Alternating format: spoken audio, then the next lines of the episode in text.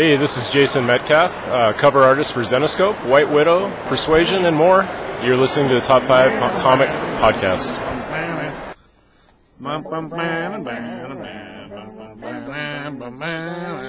Welcome to Top 5 Comics Podcast. People talking about comics, pop culture, and events. With us today, we have the Master Disaster, Josh45, What's up? and CBS, which would be me. How you guys doing? uh, see, today we're going to be doing episode number 141. It's been a minute since we had a regular episode. COVID world kind of got everything down and crazy, and comics stopped sort of for a minute, and wild nonsense. Uh, anyway, so today we're going to be going over uh, the Green Lantern 80th anniversary issue, and then we'll be going over the Power Rangers Road to Ranger Slayer, the uh, free comic day preview book from uh, Boom Comics. It's a fair amount of story stuff. Uh, want to open up with a little bit of news there, Josh? You got any news there? Um, I do, but do you want to say what's in the news first? I mean, if we can. What's in the news? What's in the news? Dun, dun, dun, dun, dun, dun, dun, dun, dun, dun, dun. Did you see that Brie Larson is uh, doing some stuff with who does she want to be? I, this is now in the news. I just this randomly caught up with me just now. Um, who does she? Oh, Shame. She wants to be Seamus or Sh- Seamus from Met- Metroid. She like she did Oh, some. Samus. Samus. She wants to do something with like she wants to play that, and so she kind of like made a fan art thing and posted on her own thing, and she wants to play that character. Interesting. So speaking of news, like that, like saw that earlier today, and it's, Yeah. um, yeah, That's interesting. Sam, Samus from Metroid. Seamus is a wrestler. Or a little Irish guy that does a jig. But Sam is not. I'm okay. I can, I guess I can see that, sure. I, I haven't seen that picture. I'll have to try to look and find it. That's cool. Um, so I got a little bit of stuff. So, uh, as far as like, well, I'm trying to decide which piece to go with first. Okay, we'll go with this first. So Scott Snyder's announced that he's going to be stepping away from doing central main continuity stories for DC and will be dealing more with his uh, own creator own stuff and properties. So he mentioned Witches and Undiscovered Country, but I guess his plan is to move forward with some more of his uh, his own creator own stuff and do a little bit less over DC. Um, his uh his contract, his exclusive contract, ended back in 2019. So as a thing, he said he's not done with the DC or anything, but he's going to be taking more of a back seat, maybe. He also mentioned American Vampire maybe coming back, but that's been a thing for like, I don't know, five years now, maybe coming back. So I guess we'll see what that means after Death Metal ends, which Death Metal still is about halfway through as we're doing this episode. And it could easily be a realignment of everything, so I guess we'll see. So that's interesting. I mean, Snyder's got a lot of power over DC, and he's done a lot of really big things. And writer-wise, I mean, the dude's good. I mean, we've talked about him plenty on this show, so as a, as a thing, that's interesting. It would be weird to see where that leads, I guess. there's a new Avatar: The Last Airbender book coming out that That's takes cool. place between obviously Avatar: The Last Airbender and um, Legend of Korra. It's going to be called um, Toph Beifong's Metal Bending Academy. It's going to be all about Toph teaching other people metal bending because by the time um, Legend of Korra comes comes around, multiple people know how to do metal bending. A lot of the, it's like a police force basically. Right. So um, at that point, so like somebody has Taught to, them, so obviously Toph taught everybody how to do that. So it's going to be a book central centraling around that. That's cool. Um, as far as like other pieces to that, I mean, recently Netflix put on all that Earth, Airbender stuff, so there's been another surge of it sort of in the world because of that, which is cool. But also the um, uh, Legend is supposed to go on there beginning of August, I do believe. That's so cool. it'll all be on there as well. Which, when it comes personally, like I don't, I don't know, I'm asking for opinions because we're doing the news, but Legend of Korra stuff started really cool. Then it got real weird, and I wasn't a fan at the end of it. So I never really saw the end. I fell out before that. I got into the spirit world and spirit bending and things, and I was like, oh, whatever. It just got not as good. Gotcha. They went, they went a little out there. Sure. Was staying, talking about things that are weird. I just want to mention it for a second because I don't. This is all a bunch of hullabaloo, and the last three weeks has been about this in the news.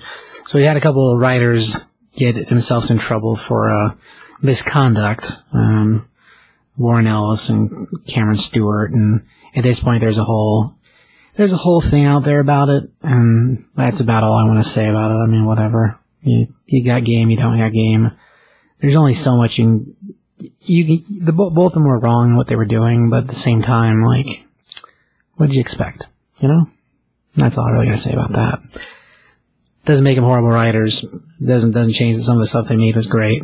So everybody makes mistakes, I guess. I don't know. It doesn't, I'm not absolving them, but at the same time, just like, uh, I've heard enough and I don't care anymore. it's, I know it's the wrong attitude to have. Don't get me wrong. It's partially despicable. But at the same time, it, they're not the only, it's not, people put themselves in that situation with them. So, you know, predators are predators, man, whatever. Anyway, um, something cool. Uh, the artist, uh, Paulo, uh, God, I can't remember how to say his name, Sequoia? Sequoia? It's S-I-Q-U-E-I-R-A. Um, he posted what would have been the cover for Amazing Mary Jane number 10, and it is freaking awesome. It's a mashup of like Star Wars and Spawn with Mary Jane. It's, it's awesome. He's got it posted up on the internet, so it's a bunch of places now, but if you haven't seen that thing, just look for Amazing Mary Jane cover 10 for the unreleased Amazing Mary Jane series that at this point we think is, if it moves forward, is going to be digital only, which, speaking of digital only stuff, this is kind of cool. So I know a couple episodes back, I think we talked about Hawkeye, or I, somewhere I talked about it, maybe to everybody in the store probably. Um, so Hawkeye Freefall number four and or number five and six were initially cut from the roster to be made digital only, and there was no expectations to print it to finish it. We also saw that for a few other books, Star and um, Ravencroft and Avengers of the Wasteland. Well, as of maybe like two weeks ago, they have all reappeared on the, the on the uh, Marvel two print list. So Marvel has made the decision after they digital digital it or digital axed them about two months ago to go ahead and print them anyway. So I don't know if that's because it's all big test or if it was because of fans being upset about certain books. There's a couple we haven't seen come back yet, but as a thing, I was I was super surprised. Um, so that's really cool. I mean, I think that's neat as far as things that are being printed again. So if you're fans of those series, hey, you're gonna be able to get the end of the series print wise. So it's been an ongoing argument of who should be the successor to the Bat Cowl. And in the latest episode, spoiler alert, I don't know how old this issue actually is, but Red Hood Outlaw number 47, um, Jason Todd takes a massive step forward as a leader and becomes kind of the less angsty, less angry, less abusive, punishing, violent person kind of becomes a, a, a proper leader and like he get, kind of gets the respect he finally deserves. Even though he's he, he himself says that the most perfect Robin and the greatest um, successor to Batman, Jason Todd has said this that he thinks that it is T- Tim Drake. Um, obviously, we know that um, Dick has has taken on the cowl.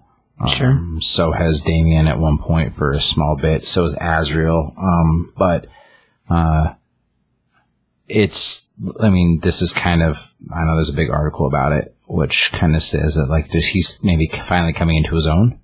And I do, I do kind of like his relationship with, with, uh, Tim. Oh, the way him and uh, Tim, the, both He's- them, as far as closeness between the the batch of They're, acolytes, they're the two that's the close. I mean, Yeah. t- Tim's close to everybody, kind of. Yeah, I mean, him and Jason have a different kind of connection. I mean, I, I, I know that Damian and Dick are really close for some Right. reason. It's like big brother, little brother thing, but like Damian kind of does respect him a little bit. well, after trying to kill him, I mean, there's a whole run of Batman and Robin whenever Right. Grayson was Batman, Right. and Damian was Robin. So that whole dynamic, uh, if they could bring back that as a dynamic duo kind of book, I think that'd be fantastic. But we're so far down the road now with all this Ric Grayson stuff, which is just aggravating. Right. Um, I don't know if we'll ever see that particular version of the of the duo again. I mean, At some point, they'll fix Grayson, and I guess we'll see what happens. They haven't. Uh, they've, eh, It slowly they they've kind of fixed him. They've kind Well, of fixed. Tim, they've yeah. kind of fixed him. Tim they've ironed out the, the Eh, most kind of, of. them. most of them. Like eighty percent of him. Yeah, Which when he was at hundred percent, he was amazing. sure. And I think that like maybe I don't know of all of the proteges, they all have their they're all they're all like they're all a percentage of what Bruce is. Like Bruce, Oh, yeah. Bruce is all of the things, and I think that like honestly, when it comes to pure sheer fighting skill, like like Cassandra Cain would be like the greatest fighter. Sure. Um, you know, when it comes to just like you know acrobatic and like natural ability, like it'd be Dick. Right. When it comes to like the pure rage and like Jason for sure. Jason for sure, you know, like, you know, the, the keen detection skills, it's Dick, or I mean, Tim, Tim 100%. Tim has the detective skills leaps and bounds above everybody else, Right. you know, and it's just like, I don't know, they're just like, they all kind of have, I mean, Damian, Damian's a little different. Damian's just pure, Well, he's a mixed bag of everything, but he's also a lot younger and a lot newer. and he's, so- and he's a kid, he's full on a a kid, kid, but he's like, he's, he's definitely gifted. oh yeah, He's definitely gifted, but he's just like he's the pr- he's like he's like if he's I, I think he's Bruce, but brought up with privilege, and like he thinks he deserves everything. So he's he's having to be humbled by everybody else, which I think is cool.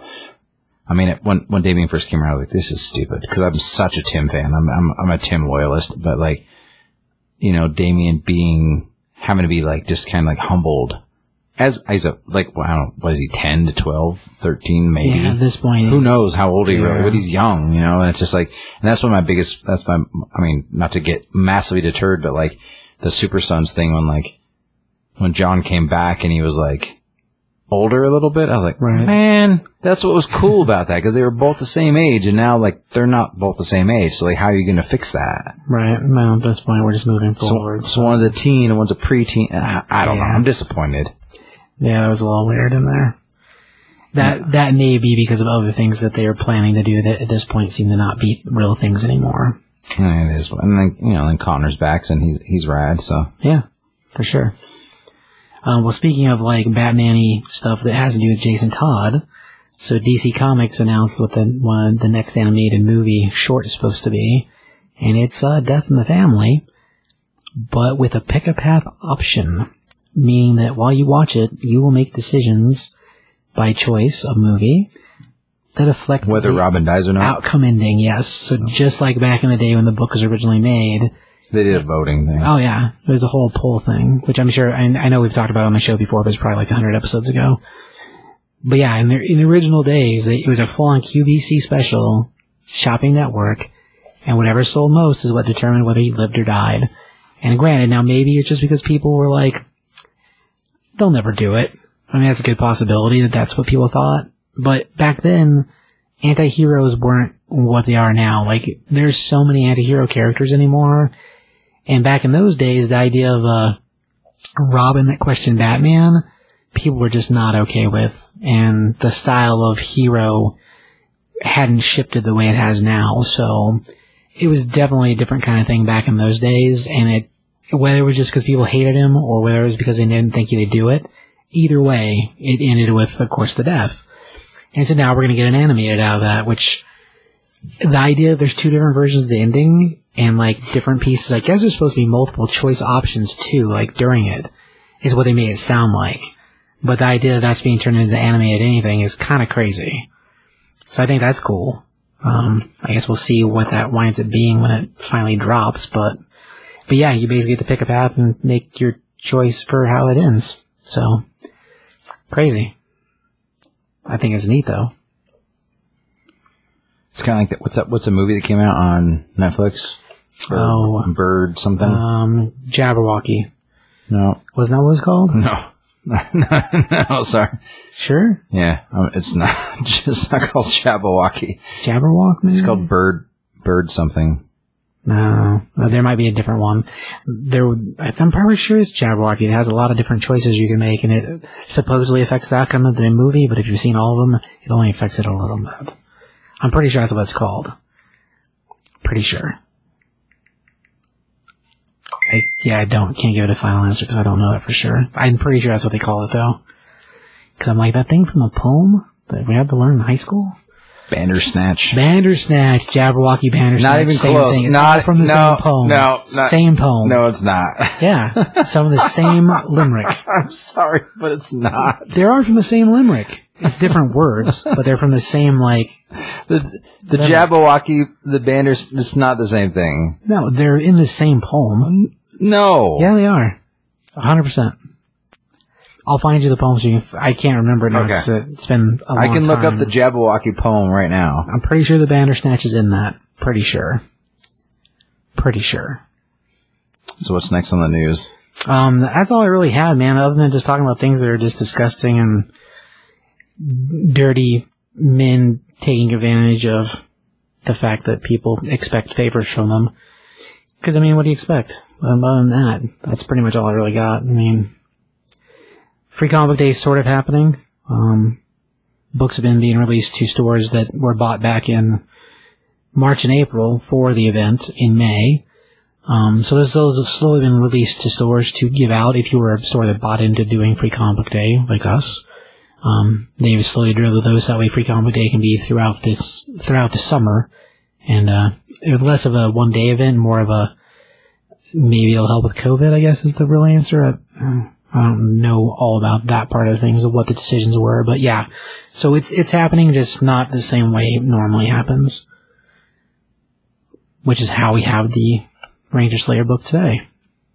Beware the Jabberwock, my son, the jaws that bite, the claws that catch. Beware the Jubjub bird and shun the frumious Bandersnatch. Boom. Good job, man. See? Told you. I remember some stuff, it just gets muddled in there with time. What's the bird box one or the bird house or the bird something one? I have no idea. What was that one? I have no idea. There was another like There's a movie called Bird Box that is where, like, you can't look at anything. yeah, yeah, yeah. And so that's- Sandra that's- Bullock wears, and like, they- a blindfold. And they came out the same time, right? I don't remember. Uh, that is not a movie I ever watched. Neither. I didn't watch either of them actually. So I did watch the, what's it called, Jabberwocky? No? What was the name of it? the Jabber um, Bandersnatch. Bandersnatch. I did watch Bandersnatch, and then I watched the video that had all the Bandersnatch pieces collected. We can thank our buddy Tyler for that. And there's only like, it's weird, like the little differences, but it wasn't like, oh, everything's completely different. So you have to watch it three or four times to even notice it, I think. Anyway, but yeah, see, so it was a thing. Anyway, that's the poem, everybody, that I was talking about. oh, that's one one part of it. Yeah. Yeah. Anyway, uh, but that's all I had for news, unless you got something else over there. Um, I don't think so. I think I saw something else. Um, Oh, there is something else. Um, so Ross yesterday was telling me about there's going to be a couple uh, one-shot comics that come out to precede the uh, King Kong Godzilla movie. At least two. the what? King Kong Godzilla. They're going to be putting out a couple one-shot issues to precede the movie. So what that means exactly, I don't know. Uh, he was telling me about it the other day. Now I am trying to tell you about it, but I don't totally remember what all was involved in that. So I we get enough for fail on that, but a T for try. Umbrella Academy Oh yeah, season two. is starting up. The boys, Season two, I think is actually the end of this month, or maybe this weekend. Actually, wow. the boys is starting back up, Yeah, they're supposedly getting a third season now too. So and then Cobra Kai. If you like Karate you, Kid, you definitely should if you're Netflix picked them up. So one and two are supposed to be on Netflix soon, if they're not already. And then like the third season, which has been filmed already, will be. I'm not sure when they're going to release it, but it'll Right. be it'll be on Netflix, which is cool. Um, I just want to see it. Oh yeah, it's fantastic. I mean, I could get, I could, I mean, I'd be like, here's seventeen dollars and forty seven cents of my money. sure. Let's put it on. The first two seasons are great. Yeah, so I just want to see them. So they've Yeah. already been filmed. Somebody needs to have released that. So I think Netflix saw saw something awesome.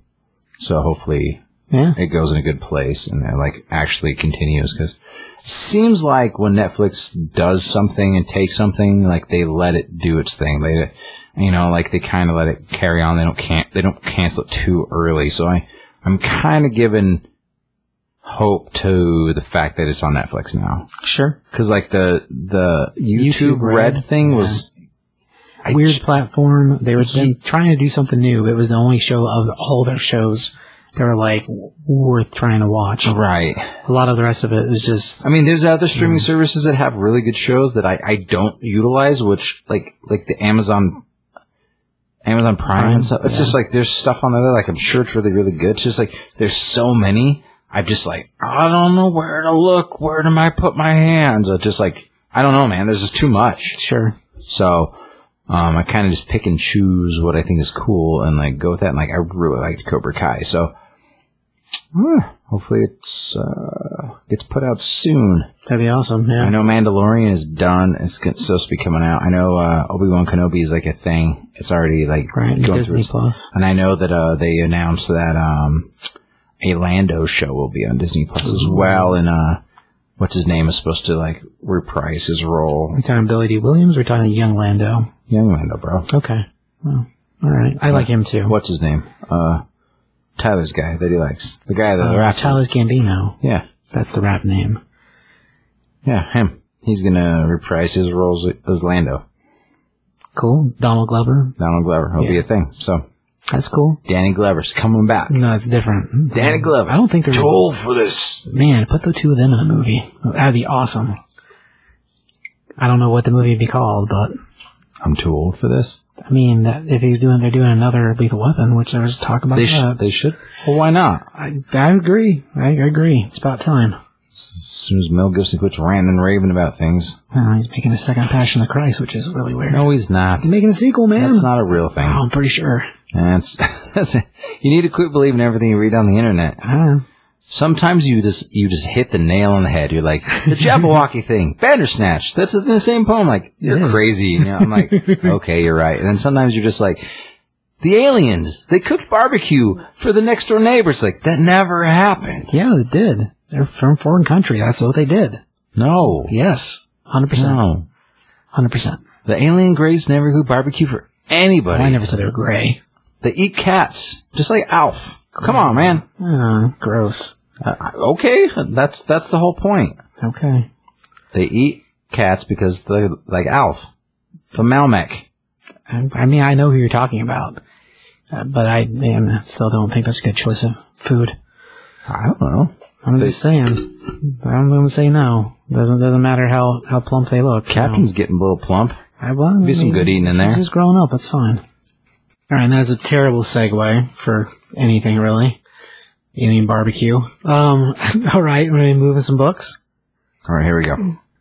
Before we get into the books, before even we talk about anything, the first book that we're going to talk about is massive because, like, we do a thing, you and me, called Action Figure Deconstruction, and it is a YouTube show where we go and we deconstruct an action figure on a weekly basis. Yeah, like your action figure review show. Yeah. And so this week we have a really, really, really, really amazing one, and it is the Ranger Slayer um, Kimberly. So if you've never watched Power Rangers, or you never don't care about anything about Power Rangers, this isn't going to make any sense at all. I mean, I can't really explain it to you in like enough words. It's basically Teenage Voltron, live action, ish.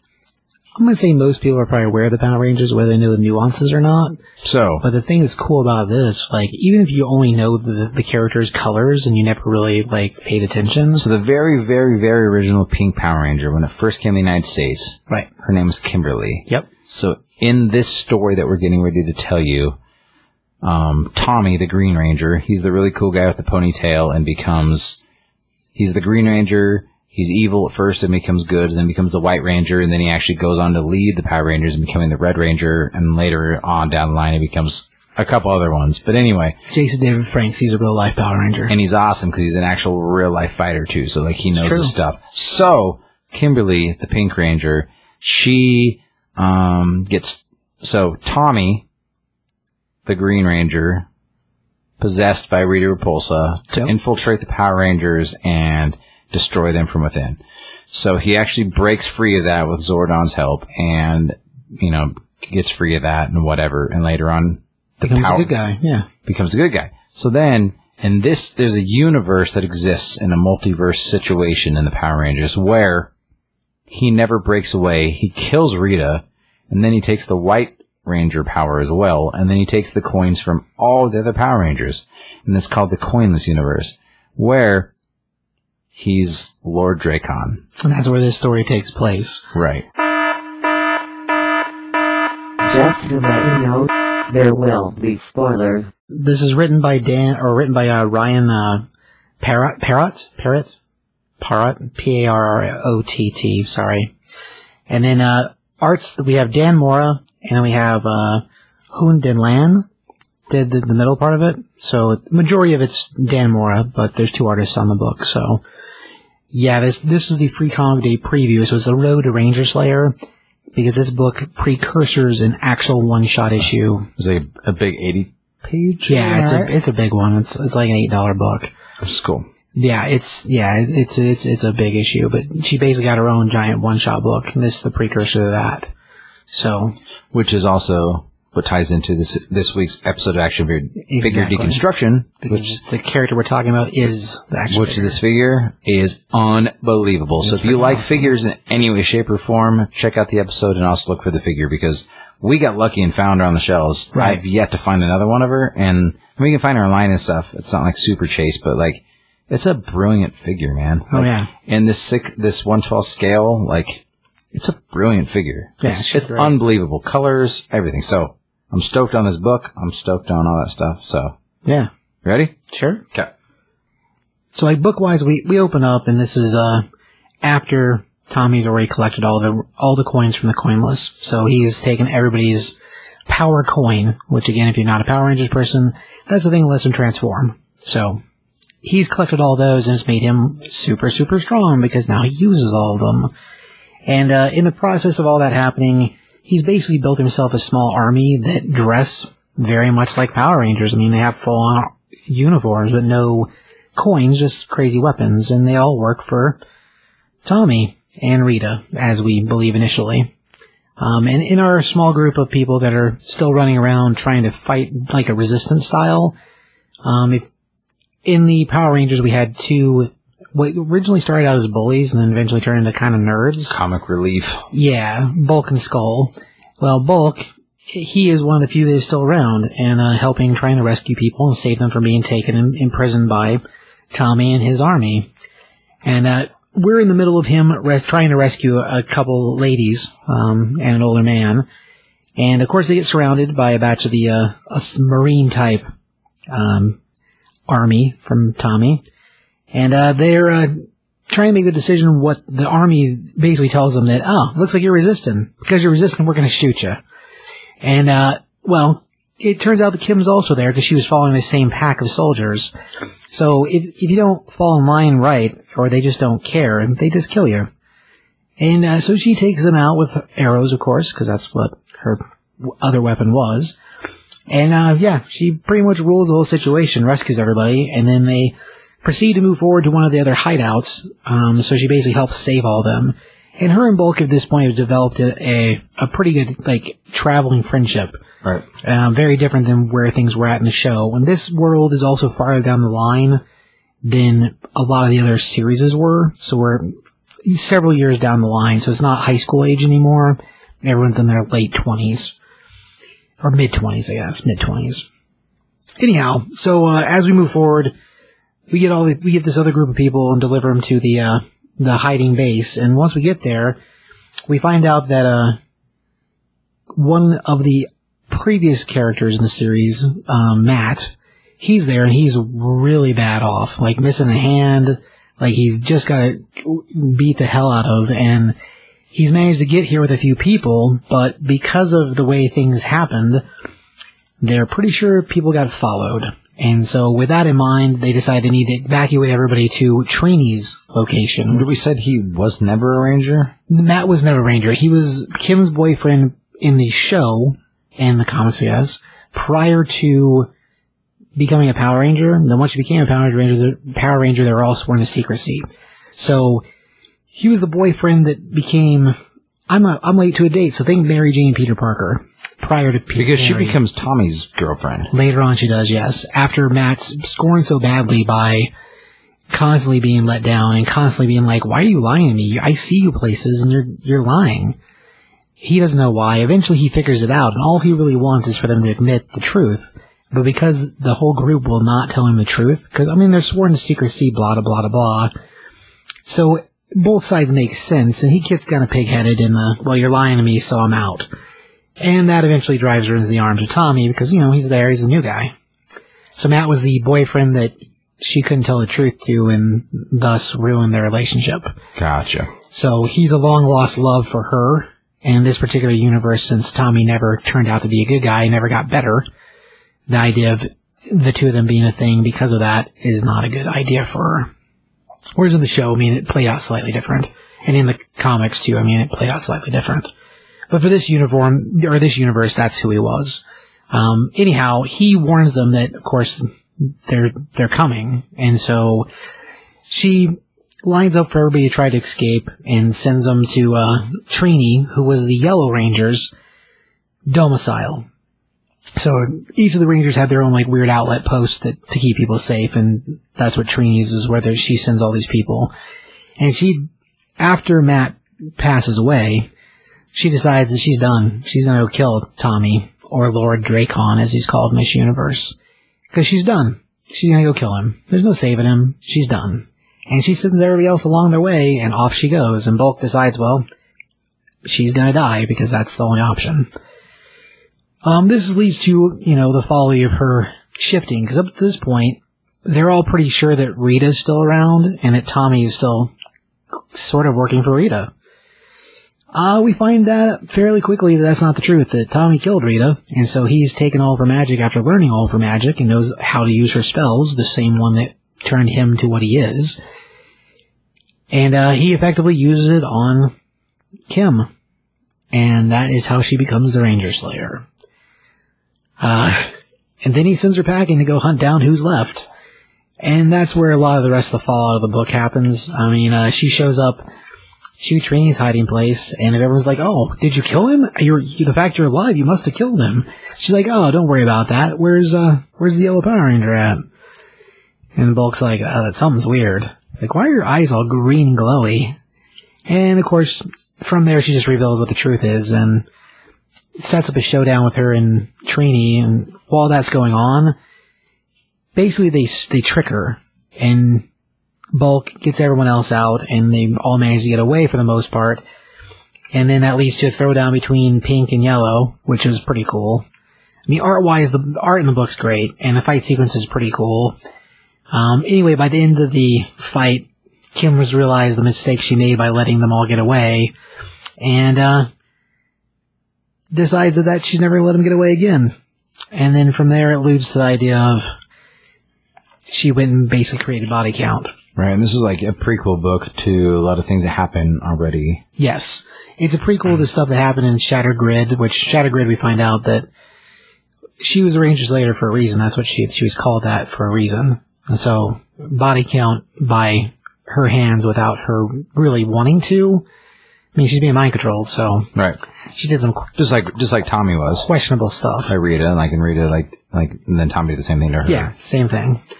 Um, anyway, the book basically ends with her laying on her in, on her back in the a field after she's broken the uh, control. Because we skip from the end of this where she decides to full on be the Ranger Slayer to the aftermath of the first event with Drakkon. So, in order to iron all that out, part of what happened in the storyline Shatter Grid, which if you haven't read that is fantastic. Even if you're not a Power Ranger person, is really really good. It's just a it's just a good series. It's great. Um, but in that series, when she encounters the Angel Grove kids, basically herself and the team, prior to any of the bad stuff happening in a universe where Tommy never went bad, they were able to break the control that Rita had over Tommy. So, as a thing, or sorry, break the control that Tommy had over Kimberly. Kimberly. So effectively we have two Kims, and then a whole pack of the friends that half of which she killed, but it helped that they were all there for her to be able to break the control. because when you it's called Shattered Grid because when you kill somebody, It, basically fractures time. so it's fractures like so. There's multiples and multiples of multiples, and it kind of even when they, yeah, it's just it gets It's a really cool version of time travel. I mean, the closest thing to it, I guess, would be sort of what they were doing in Avengers, except Avengers never ex- explained it in a way that made sense. I mean, they tried to, but they basically play by two different rules in that movie. So anyway, if you're into like any, if any of this, it's a lot of like kung fu, karate, swords, and big mechs and fighting and crazy and Oh, yeah. darkness, but like but awesome. I don't know. It's it's awesome. It's like it's kind of like if you mixed three things together. If you mix Saved by the Bell with Voltron, but then you made it like rated R slash Yeah. PG thirteen ish, but like violent violently. In a good, in a, all in a good way. Oh, so, Oh, yeah. like, if, if any of that sounds sounds cool to you, this is a free comic day book. Pick it up and awesome. Go with it. But then, like, just, I mean, Power Rangers in general is like, it's been kind of like a joke for years. Like, some people love it. Some people are like, oh, that's dumb and nerdy. But it's like, it's, it, the comics take it to the next level. They're like, people Oh, yeah. who loved it, loved the show and loved all that kind of stuff and just like made it just awesome. Right. And there's, and there's so many different, like, uh, versions of the Power Rangers as the, as as time moved on and things Oh, like yeah. that and different characters. So like, but they all kind of make an appearance. So like, if at any point you like, I like Power Rangers Zeo, and you're like, what's that? Like, well, if you don't know what it is, then you're cool. So you'll you'll fit right in. But if you do know what it is, it fits in somewhere because all those characters kind of have a place. Yeah, the way the way Shadow Grid dealt with different time frames and different t- pieces of time. Yeah, it's it's surprising how many of the different versions of the show. Because every generation there's a new wave of kids that take over as the Power Rangers, and that's how they move forward. Unless you're Tommy, of course, and he's just been a Power Ranger his whole life. In real life too. Why, So- does, it, why does he need to do? I mean, he doesn't have to. because he does such a good job. Jason, he doesn't. He doesn't have to. I'm not. I'm not talking totally bad, but it's kind of funny. I do wish he didn't charge so much money for pictures. That's true.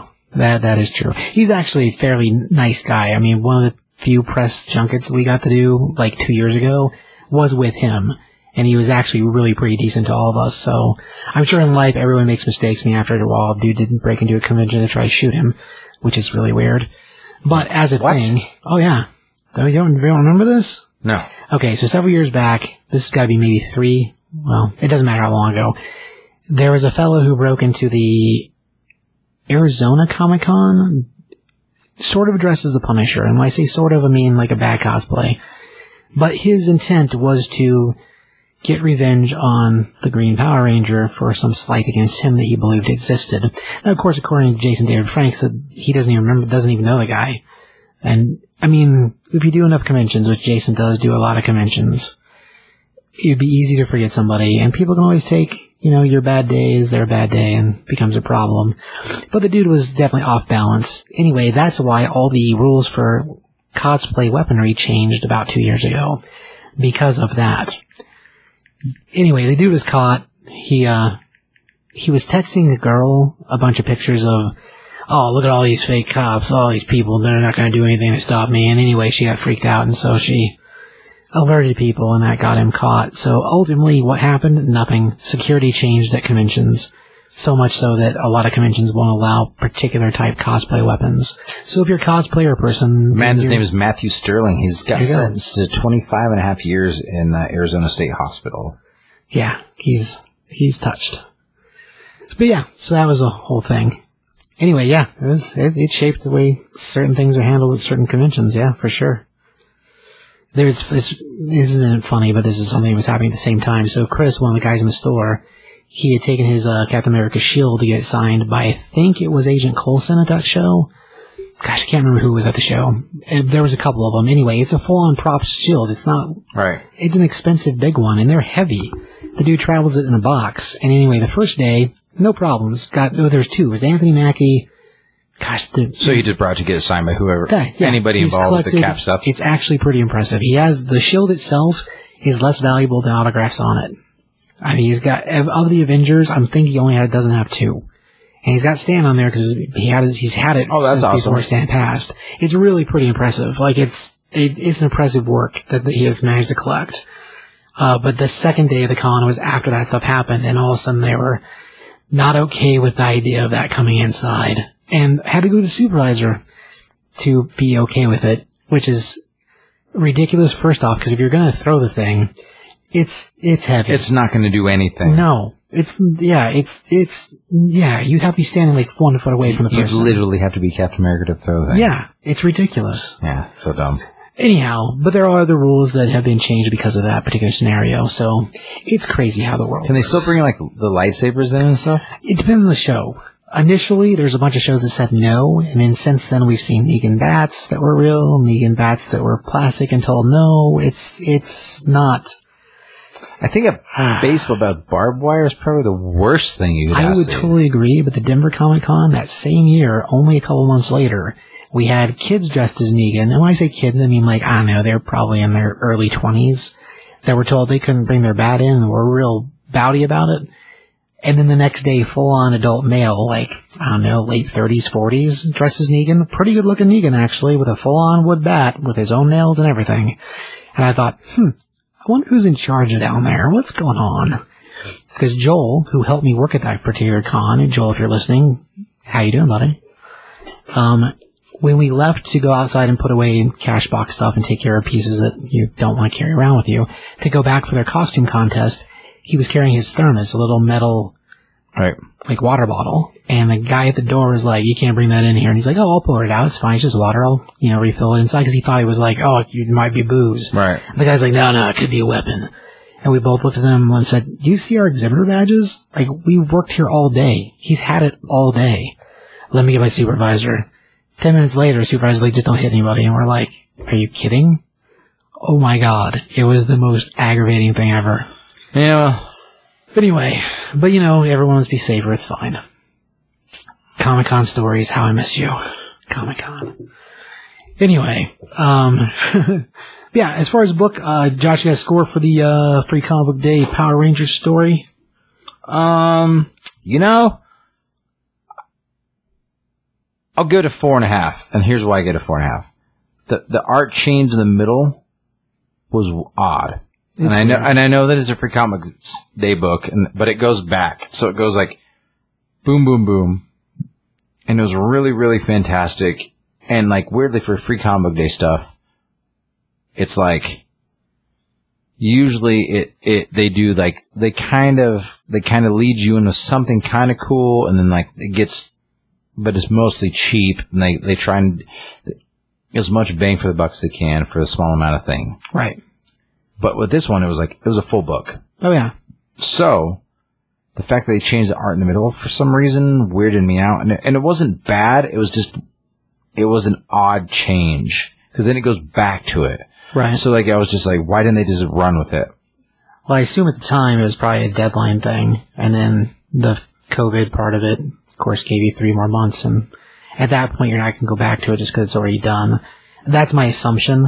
That's the only reason I take a 0.5 off because like the, the the art they switched to isn't bad art. No, it's it's just it's just not the same Yeah. art. So like it's still a really good book. Like as just a regular issue, it's something to be willing, worth buying. Sure. And the fact that it's for free, it's even better. It's Right. really cool, and it gives you like a backstory on a really rad character. And so then you're like, what's going on with this? And like that story's ongoing. It's not done with. Like it's kind of done, Well, Power Rangers is still going. but it's like it's not done. Right. You know, so it's going to be an ongoing thing. Like so, um, Well, we're going to get a shift in Rangers, and they're going to volumize, and I don't know if Kim's going to be part of that or not, but there is going to be, like I said, the Ranger Slayer book came out last week. There is a three-part mini-series, which are bigger books also, for Lord Drakkon, which is supposed to be, I guess when that ends, that may be the end of us seeing the Ranger Slayer, even as better Ranger Slayer. Um, there's a beginning what that does, because we're going to get a new Green Ranger in the new series when they volumize, and I don't know how many little kids will be left around. what do you mean a new Green Ranger? Uh, that's what they're saying. Some new Green Ranger we've never seen before. So Huh. it's gonna be the next uh, step forward, just like the TV shows when they re when they rebrand for a new series, we get a new class of kids. I assume it's gonna be the same idea, but they say new Green Ranger, so I don't know exactly what that means. So Tommy went to white. Right. And I assume that this may very well be whoever took over Green after him, and I don't know Which- shows enough to know that. What, again, which there, I, I remember green from other series, but it wasn't the same kind of green. Right. It was just like they just showed it have green this this this time. Like they, it, you know, so I don't I don't know. Again, like you said, uh, we're not sure how that's going to go. But Yeah. being the comics, it's a whole different because I don't think there's a show currently. Not that I'm aware of. But like the comics can do whatever they want. Exactly. Because like there's been like all sorts of different stuff. Like Jason, the original Red Ranger, becomes like the Gold Ranger or something eventually, and he's like comes back too. It's like there's this all these different like resurgences. So I don't know, like they could do all sorts of cool stuff. Right. And mo- most of the stories have been, like the comics in this particular run coming out from um, Boom Studios, most of it's been really good. I mean, there's a little rocky patch right after Shattered Grid, and it's not that it's really bad, it's just Shattered Grid was just so freaking good that it made the rest of it sort of rough. And while that particular writer, not to talk bad about people, but that particular writer occasionally lands weird on stuff, so And they do do like really cool intermittent variant covers, that's true. Yeah. foil covers and stuff. They've so. been doing a whole batch of them, and the foil covers and, and they're not like they're not super rare. They're not like super like oh my gosh, you're gonna buy like 900 issues to No, get like yeah. They're like oh well, well uh, do this really cool issue that, that covers. So it's neat. I like it. I like I like what they're doing. I think it's really cool. Like they took they took a, a property that was kind of like campy, but like made it really serious and awesome. right. Just like that really crazy fan made YouTube video that was about 15 minutes long a few years oh yeah, ago. yeah, with the do- with the with Yeah. the creek in it, It, it really it Dawson Creek. Right. And it just really reminds me of that. And it's like, it's whoever was a part of that might be a part of this. I don't have to do some research. Yeah, I don't But, know. I I don't. mean- I don't think so. But Well, as a maybe, tone, as, as writers, that may maybe. have driven this actually. Because you know what's crazy? I'll hmm. tell you this. Like speaking of, and this has to do with comic books a little bit because one, I've mentioned Saved by the Bell once already, Right. But also there's also Saved by the Bell comics. there is. But there's a new podcast coming out or came out. It started this week called Back or Zack to the Future, and it's a uh, Saved by the Bell rewatch podcast with um, Mark Mark Paul Gosselaar, and then if anybody's been on Facebook, everybody's seen it. It's the it's the um, from Funny or Die, the Zack Morris's trash stuff. I have not seen. it. Zack Morris is trash. Hmm. Where it's this guy who like took these Saved by the Bell episodes, like ones where Zack does like super horrible stuff, and like he's like, oh, so this episode everybody goes to a party and everybody gets drunk, and Zack decides to drive even though Screech is sober and he says he's sober, so then he crashes into a telephone pole and then he makes everybody lie about it, blah blah blah, and then at the end, it's Zack Morris is trash. And just talks about how bad Zack of a person Zack is. So that guy like got a job with Funnier or, La- Funny or Die Right. and um, wrote this like when the, you first get into the business, they make you like kind of write a fake script for something to Right. kind of show how good your screen like. And so he wrote a, a script to Saved by the Bell, and then he started doing the Zack Morris's trash stuff, and um, now he kind of has be- with all that stuff made friends with Mark Paul Gosselaar, and like because now there's there's a Saved by the Bell like resurgence coming out, Sure. like a, a new s- series coming out. And Mar- like he's Mark Paul's going to play Zack again, but he's the governor of California or something. And Jesse and Slater, you know, they're work at Bayside now, which like how Zack is the governor, but everybody else is like just high school teachers. But anyway, whatever. But As like long as the screech is in there, all He's right. not. Definitely oh, not gonna come be. on, he's So in any- jail. No. Okay. definitely not. So anyway, Okay. yeah, he's doing porn in it. So because that's what that's what he does. Yeah, Yeah. he does porn. I mean, well, there's at least yeah, there's one thing. So anyway, like uh taking something that's like really ridiculous, but taking fans who love those things and like expanding on them, like and writers and things who like love old classic stuff and like but just making it awesome and still giving it they're, they're not taking and changing it so drastically that it's it's not it's not familiar, but they're taking it because they loved it so much then and they're like and this guy, like, he loved Saved by the Bell so much, and he like made this thing, like, and he was like, he was kind of worried at first that Mark Paul was like, well, am I, he's like, is it Mark Paul gonna hate this thing because it's like calling Zack Morris trash? But like, you know, Mark Paul's just like, dude, I think it's hilarious, it's awesome, and like, Mark Paul's Gosselaar's never went wa- he his his whole theory thing is he never re watches anything that he's in he like he watches it like the the scenes that he's in and stuff like when he needs to, but other than that he just leaves it and he moves on because he doesn't want to dwell on it. And so he hasn't seen these episodes of Saved by the Bell for 30 years. That's hilarious. And so like that's what this podcast is about. So it's just kind of like it's cool. It kind of reminds me of like the Power Ranger stuff. It's just like it's people who people are writing this. They're not just like random comic writers. Like, well, I'm just going to write this thing because it's a job. I think they're people who truly love the Power Rangers. Sure. And it's just like it's something that was campy and cheesy because they took a show that was different in, in Japan and like they took all like the the action the yeah. costume scenes and then added these like American teenagers and They like mixed Americanized it, mixed them yeah. together, and it's like it's not the same show, No. and so but then they made something really cool out of it, Yeah. and so it's uh, it's I mean Yeah. In Japan, it's a very different, very more serious and not a kids show. It's not out of control, but it's, yeah, it's more it's same thing at it's all. more serious, It but is, yeah. yeah. It's crazy. Anyway, book wise, I give it a four. Like, uh, I, I, I dig it. I dig this whole Ranger Slayer. Her punk rock look is so freaking awesome. So, yeah, I dig it. And they keep saying that in there, but I don't think it's like that punk rock. But I think I mean, you see all of her earrings and her crazy hair. It's awesome. she, uh, Very punk rock. Anyway, so let's move on to the uh, Green Lantern 80th anniversary issue. so this is a big one, so stick with us. Right. It, it, a lot of short stories. I mean, just like DC's done with the last three or four anniversary type books. So we've done Flash, we've done Batman. Flash. Uh, well, we didn't. Wonder Woman wasn't a. Well, she was in. Let's see. We did Flash, and then we did the New Year's Evil, which was a holiday book, not necessarily the same, but same idea. Then the Superman was the Superman. Superman and Batman 1000, Those or are both- Detective Comics 1000. Those are both big issues, They but they weren't qu- Same idea. Kind of, yeah. So, Seven short but stories. this one's going to whatever. basically go through like all the the Earth Green Lanterns. Right. It's got 10 short stories with all the different characters from this flavor of well, the, the It's all- sector, It's all the Earth Green Lanterns. Yeah. Which, which we have a lot, which is weird. so to start off, the first one is the first original Green Lantern himself, and we had to do a little research because like the story takes place after Alan Scott already has the ring. Right. So he's So- just become recently become it. And this one's written by uh, James Tynion uh, the fourth, and he's uh, he's the guy currently writing Batman. So any of you enjoying Joker War, this is his story. And uh, the artist is by Gary Frank, who did uh, the uh, Doomsday Clock art. Oh, okay. So both fantastic.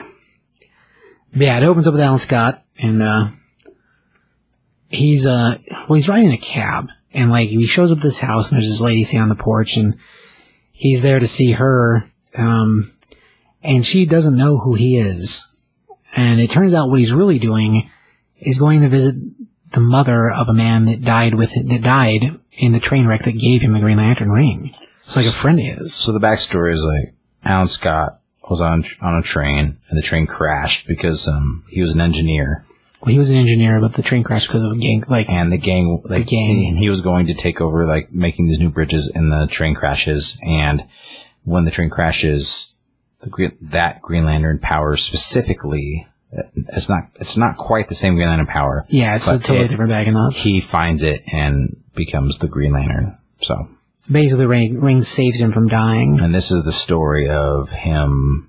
This is kind of like a kind of a story intermittently what goes on kind of on the train about him like talking to one of the people on the train's mother. Right. And it, it's a it's an interesting piece over there. And she's like, "Well, hopefully you do something great with what you've." What it basically boils down to is he's he's letting her know that he he wanted to see her to let her know that the the, the death of the son wasn't you know completely in vain, and him getting to live, he's going to do something with it. And she's like, "Well, just do something good with it." And mom's. I want to say, see in this this version of the universe, Alan Scott is is gay, and I kind of think maybe that he may have been the boyfriend of the man that died on the train, but I don't feel like it's heavy enough to believe that. But the mother implies that her son wasn't looked at the same way, and she was happy that Alan treated him the way she, he did. But eventually, Alan goes after the gangsters, which is what the fun part of the story is about. And uh, Well, see, even in the original story, like what first to find out, like this Green Lantern specifically, like you know the current Green Lanterns at one point were had a, a weakness to yellow, right, and this Green Lantern had a weakness to wood. yes, And uh like when he fought these guys, they beat him in Billy Club, so he couldn't defend himself necessarily, but he ended up overcoming it and they took took him to justice. So but this kind of this kind of like it, it intermingles with the original like origin story. right. Well, yeah, New Fifty Two. Some certain things are slightly different than what what happened in the original continuity, but it's a pretty good story, and the way it mingles present time and past time together is really kind of cool. But yeah, it's it yeah, it's a short, sweet story, and I mean they're all short in this book, but that's what they're supposed to be. Anyhow, um, so the next storyline, we want it picking up out in space with uh, who most people consider to be the original OG, Hal Jordan. Because when you say Alan Scott, most people say who, and then you say, "Oh, come on!" And you have to explain it to them. He's the one with the red tunic and the purple cape, and they're like, "What?" And I'm like, See, I like Alan Scott a lot. No, he's cool. And like his, even, even in the New 52 universe, all this, the time with the JS, JSA, like the dude's always pretty, pretty suave actually. And like he's, he's, his main rival is Solomon Grundy. And like that's a huge thing because Solomon Grundy's such a big, like he's a big villain. Yeah, but then like even even more so, I think they never really talk about it, but they hint at it in Kingdom Come that the Green Lantern in Kingdom Come isn't Hal. Yeah, I don't, It's Alan Scott. maybe the Parallax one with the crazy cape and sword and everything. Yeah, but it's like the way that they, they dress him and they talk about him, like it's it's Alan, it's not Hal. And which is weird is like I you know, they don't they don't ever call him out of who it is, but like which that was cool. And then on on top of that, like Alan also has two kids who make a huge I don't know I don't In previous continuity, yes. yeah Current continuity, no. but again the new fifty two thing isn't isn't really a thing anymore. No, it is. It, it is, but it isn't. Like there's a lot of things that like new fifty two change but aren't a thing, a thing anymore. Now, Rebirth has ironed other things back into it, but we haven't really touched Alan Scott since then. Right. So the last batch of material was New 52 material. But like Obsidian and Jade were his kids. right, and they don't exist in the current universe. But at one point, Kai Rayner and Jade were boyfriend and girlfriend. They were. They and Jade wasn't a Green Lantern, but she had the Starheart. the Starheart. So it's like there's stuff, there's things that like intermingle. We don't talk about that. But there's things that intermingle though. Like, and we do talk about it. I it. agree. Because Kyle Rayner is No, the, we don't he- talk about he's it. my favorite Green Lantern, so we do talk about it. Again, I- I we are going to talk about the There things because things. just like we talked about in the Batman stuff previously to this, like just because Tim Drake and all the stuff is different doesn't mean that it wasn't at one point more awesome. So right now, like there's romances that existed and like, you know, Kyle Rayner. They did, yeah. Kyle Rayner is, That has nothing to do with this current story. okay.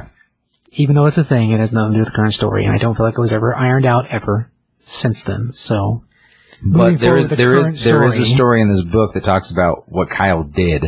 Yeah, So, I know. I, I agree. The New 52 has had flaws. There's no no doubt about that. and this literally talks about how he was the Oh yeah, that's still a thing. Even in the books, it was a thing, and they talk about him being the the torchbearer. It's a whole. It still happened. How and the Green Lanterns and the I don't know. Now. and the Green Lanterns never got affected by the New Fifty Two stuff, really. well, Hal, Just like- Hal Jordan was never affected, just like Batman was never affected. However, underlings and other lanterns were, because clearly Alan Scott in New Fifty Two is a is a homosexual male, and in previous He was on Earth Two, On Earth 2 he was, yes. That's the only place we've really seen him. He hasn't been in the regular Earth at all. But in this thing, it doesn't make him seem like that at all. So, No. It's, it, it's, under, it's water so, under so the bridge at this point. let's not talk about Two. Let's just talk about things that exist. So this And since, particular we, book- since we've read it comic books, We're at Hal Jordan, out in space, crashed on a planet. And go. so he crashes on a planet, Oh, this one's written by Geoff Johns.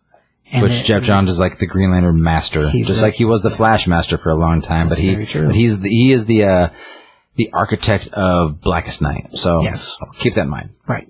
And uh, art is by uh, Ivan Reis.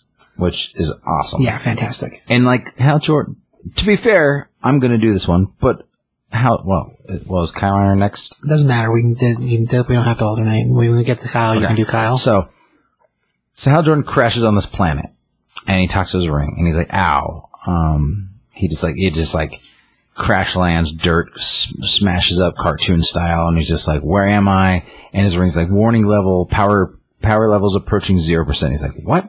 The power level is like, uh, why am I crash? Where am I? And like the ring has got nothing. And, like he can't remember what happened. He can't remember the fight.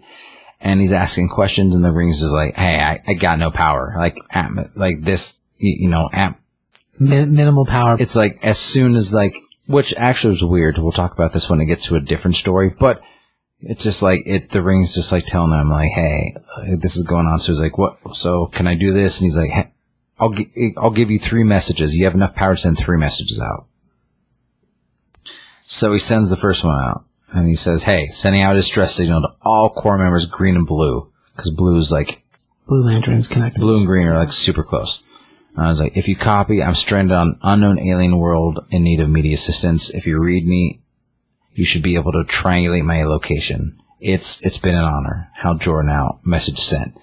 It's like message remaining two. And so he talks, and then he talks to Batman. Weirdly, like picks Batman, and like he does this whole talk with Batman. I'm not going to get into it, but like, hey, like I've always respected you. I looked up to you more than anybody else, and like you did, you did the things that everybody else wanted to do without any powers. And I wish I could have been you. Basically, is what he says. Right. He's basically leaving messages because he expects to die. And he's just like, hey, if you're if there's anybody smart enough to help me out in the Justice League, it's you. yeah. And then he sells. Then he sends one to his love, Carol Danvers. And it's just like, which is she not a star anymore? No, she she is. It's not Carol Danvers. Carol Danvers is Captain Marvel. Or Carol? Uh, what's her last name? I don't remember. Dang it! I know. I'm gonna look it up as we talk. Okay. So, So, yeah, so he- he's sending talking to Carol, and he's just like, "I love you. I want you to move on with your oh, life. Oh. Ferris. It's Karen Ferris. Carol Ferris. Yeah, Carol Ferris. Yes. The debacle solved. I had to remember the airfield. Ferris. Yes. Is it? Yeah. Because that's who he works for, Ferris Air. And she, it was her father's company that he was buying the planes for. Ah. So he's hooking up with the boss's daughter is what's happening. But yes, so he's leaving her a message. That's who it is. And it, it's like, it's a good goodbye message, you know? He's like, I always loved you. I'm really sorry things didn't go the way they're supposed to go. And eventually she does become the Star of Sapphire. And initially it was just so that he had a bad foil that was a foil he couldn't fight the right way. And eventually we wind up finding out that's also one of the other colors for the spectrum. Which is love. Right. But it's a tainted love. Twisted love. That's how, the, yeah, Star So, Sapphire. so then he sends that last message, and his ring dies. And then he's like, ah, I, I can't, I can't breathe. He's like, oh, wait a minute. Wait a second. I can breathe just fine. He's like, wonder where I am. And he starts walking, and he looks up, and he's in, uh, Las Vegas. He's outside Las Vegas, crashed in the desert. Yeah. He's like, ah. And then he's like, ring, can you pull back those messages I sent? And and the ring's dead at this point. He's like, I'm never going to hear the end of this. And then, like, the next scene is just like, Green Arrow, Batman, Superman, S- Cyborg, Aquaman, Flash, Batman. Yeah. and Wonder Woman Wonder just like Woman. laughing at him. And Yeah. he's just like, ah. Grimacing, holding his face like, oh my god. Because like his ring was smart enough to pull him back to Earth. Right. So And even though the ring didn't know where it was and couldn't tell him what, it, what anything scientific about where he was, because the ring knew he was safe. So like, crazy coincidental. But yeah, it was, it was pretty good. And then there's a sweet in between the next story and this one is a a really really cool like a just art shot from Bruce Timm and, Oh. Dave, and Dave Stewart. It's just like Yeah, they throughout the book periodically they have uh, like one shot panel pieces, so we, we get ones for a bunch of the different characters. Um, but yeah, the the one on the following page is the Bruce is the Bruce Timm one. That's pretty cool. the Far Sector chick. There's not a story about her in this.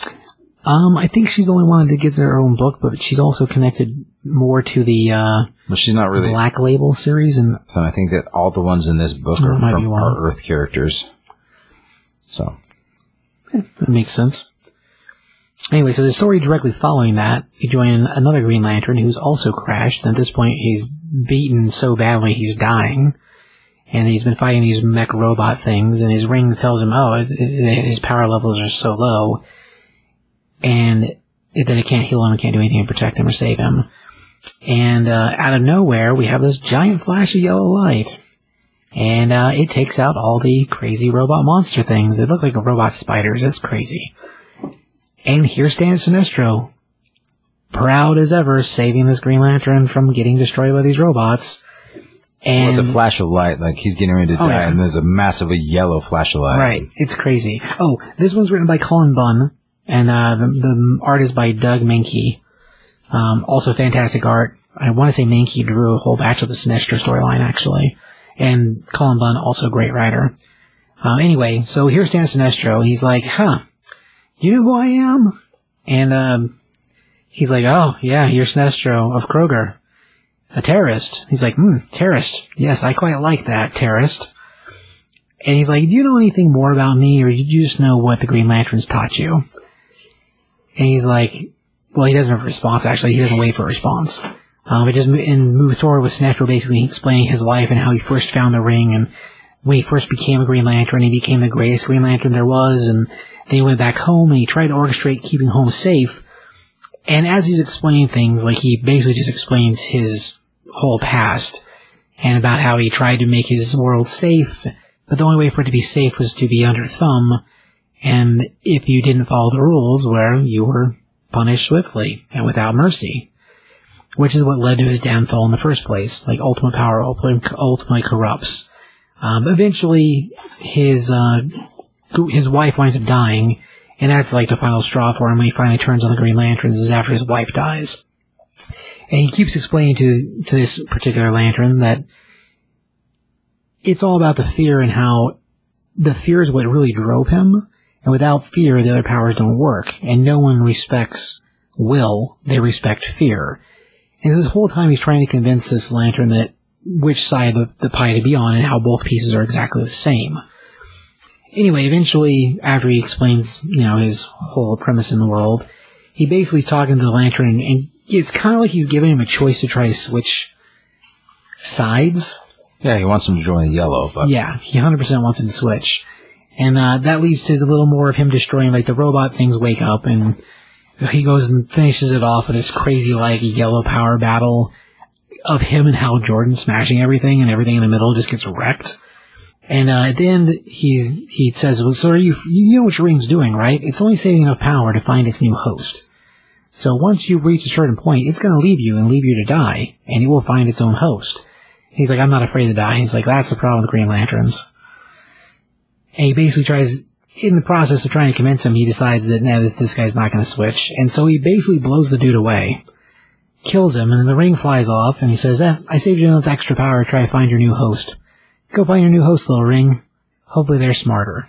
And then he follows the ring, which is way creepy and super crazy. Um, but it's awesome. And like the whole breakdown of him explaining himself, like Sinestro is one of those that he's not really an anti-hero, but he's not entirely wrong, which is what makes it rough. And the dude's gone from being kind of a joke back in the old days. he's brilliant though. Yeah, he's just so awesome. But he's still, he's still evil.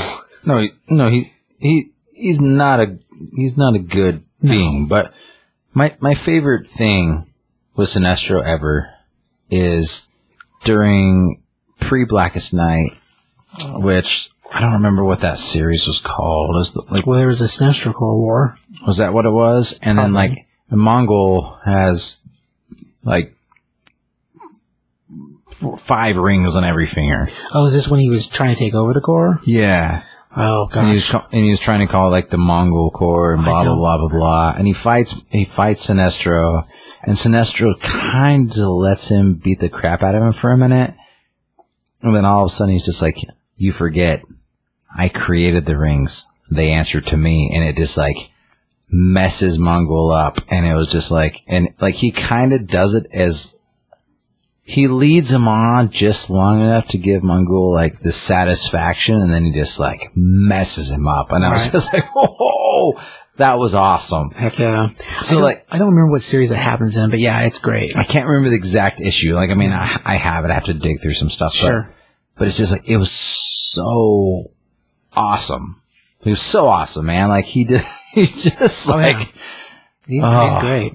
As far as the thing, it, it, all of Sinestro's flaws, like there's pieces of him that are just amazing. And like, if, if you guys didn't get to read any of that Sinestro series, I want to say Cullen Bunn was actually writing it. I, I think he was. Um, you definitely should check it out because it's great. It's it's awesome. Yeah, as far as the thing, I think what this book really is doing is not a matter of Green Lanterns of Earth, it's Green Lanterns of our sector. Because Sinestro is not of Earth either, and neither is the alien lantern that dies. So it's more a matter of our sector of Earth, not necessarily a matter of just being human lanterns. In this far sector, she is her own sector, which is probably why she's not actually in this book. Which is something I only thought about just a second ago. Anyhow, so move on to the next story. yeah. Go ahead. So, uh, we get another cool, like, pinup, of Well, course. this is from Blackest Night. I'm like googling that real quick, but Which, uh, which part are you talking about? The stuff with Mongul? yeah, Well, it probably was in one of the books. It was a side book. It wasn't in the main series. But Hmm. there's tie-in books that were Corps and Green Lantern both tied in. Right. I just I thought it was part of the Sinestro war, but I don't know. I can't remember where it happened at, but but he like he basically takes it and is like all the like the rings just like shoot through his his body. oh yeah, it tears him up when it happens. Yeah, Yeah. I don't feel like that's in the core book. I feel like, or in the main book. I feel like that might be in Green Lantern Corps, but it has been a fair minute since I revisited any of that. To be honest, This is Green Lantern Corps part six or seven. there you go. So it was the Green Lantern Corps series that goes along with Blackest Night. So Blackest Night ran itself as a regular series. It was eight issues. Yeah, I mean, But- I mean, there was a bunch of different books that crossed over. Right.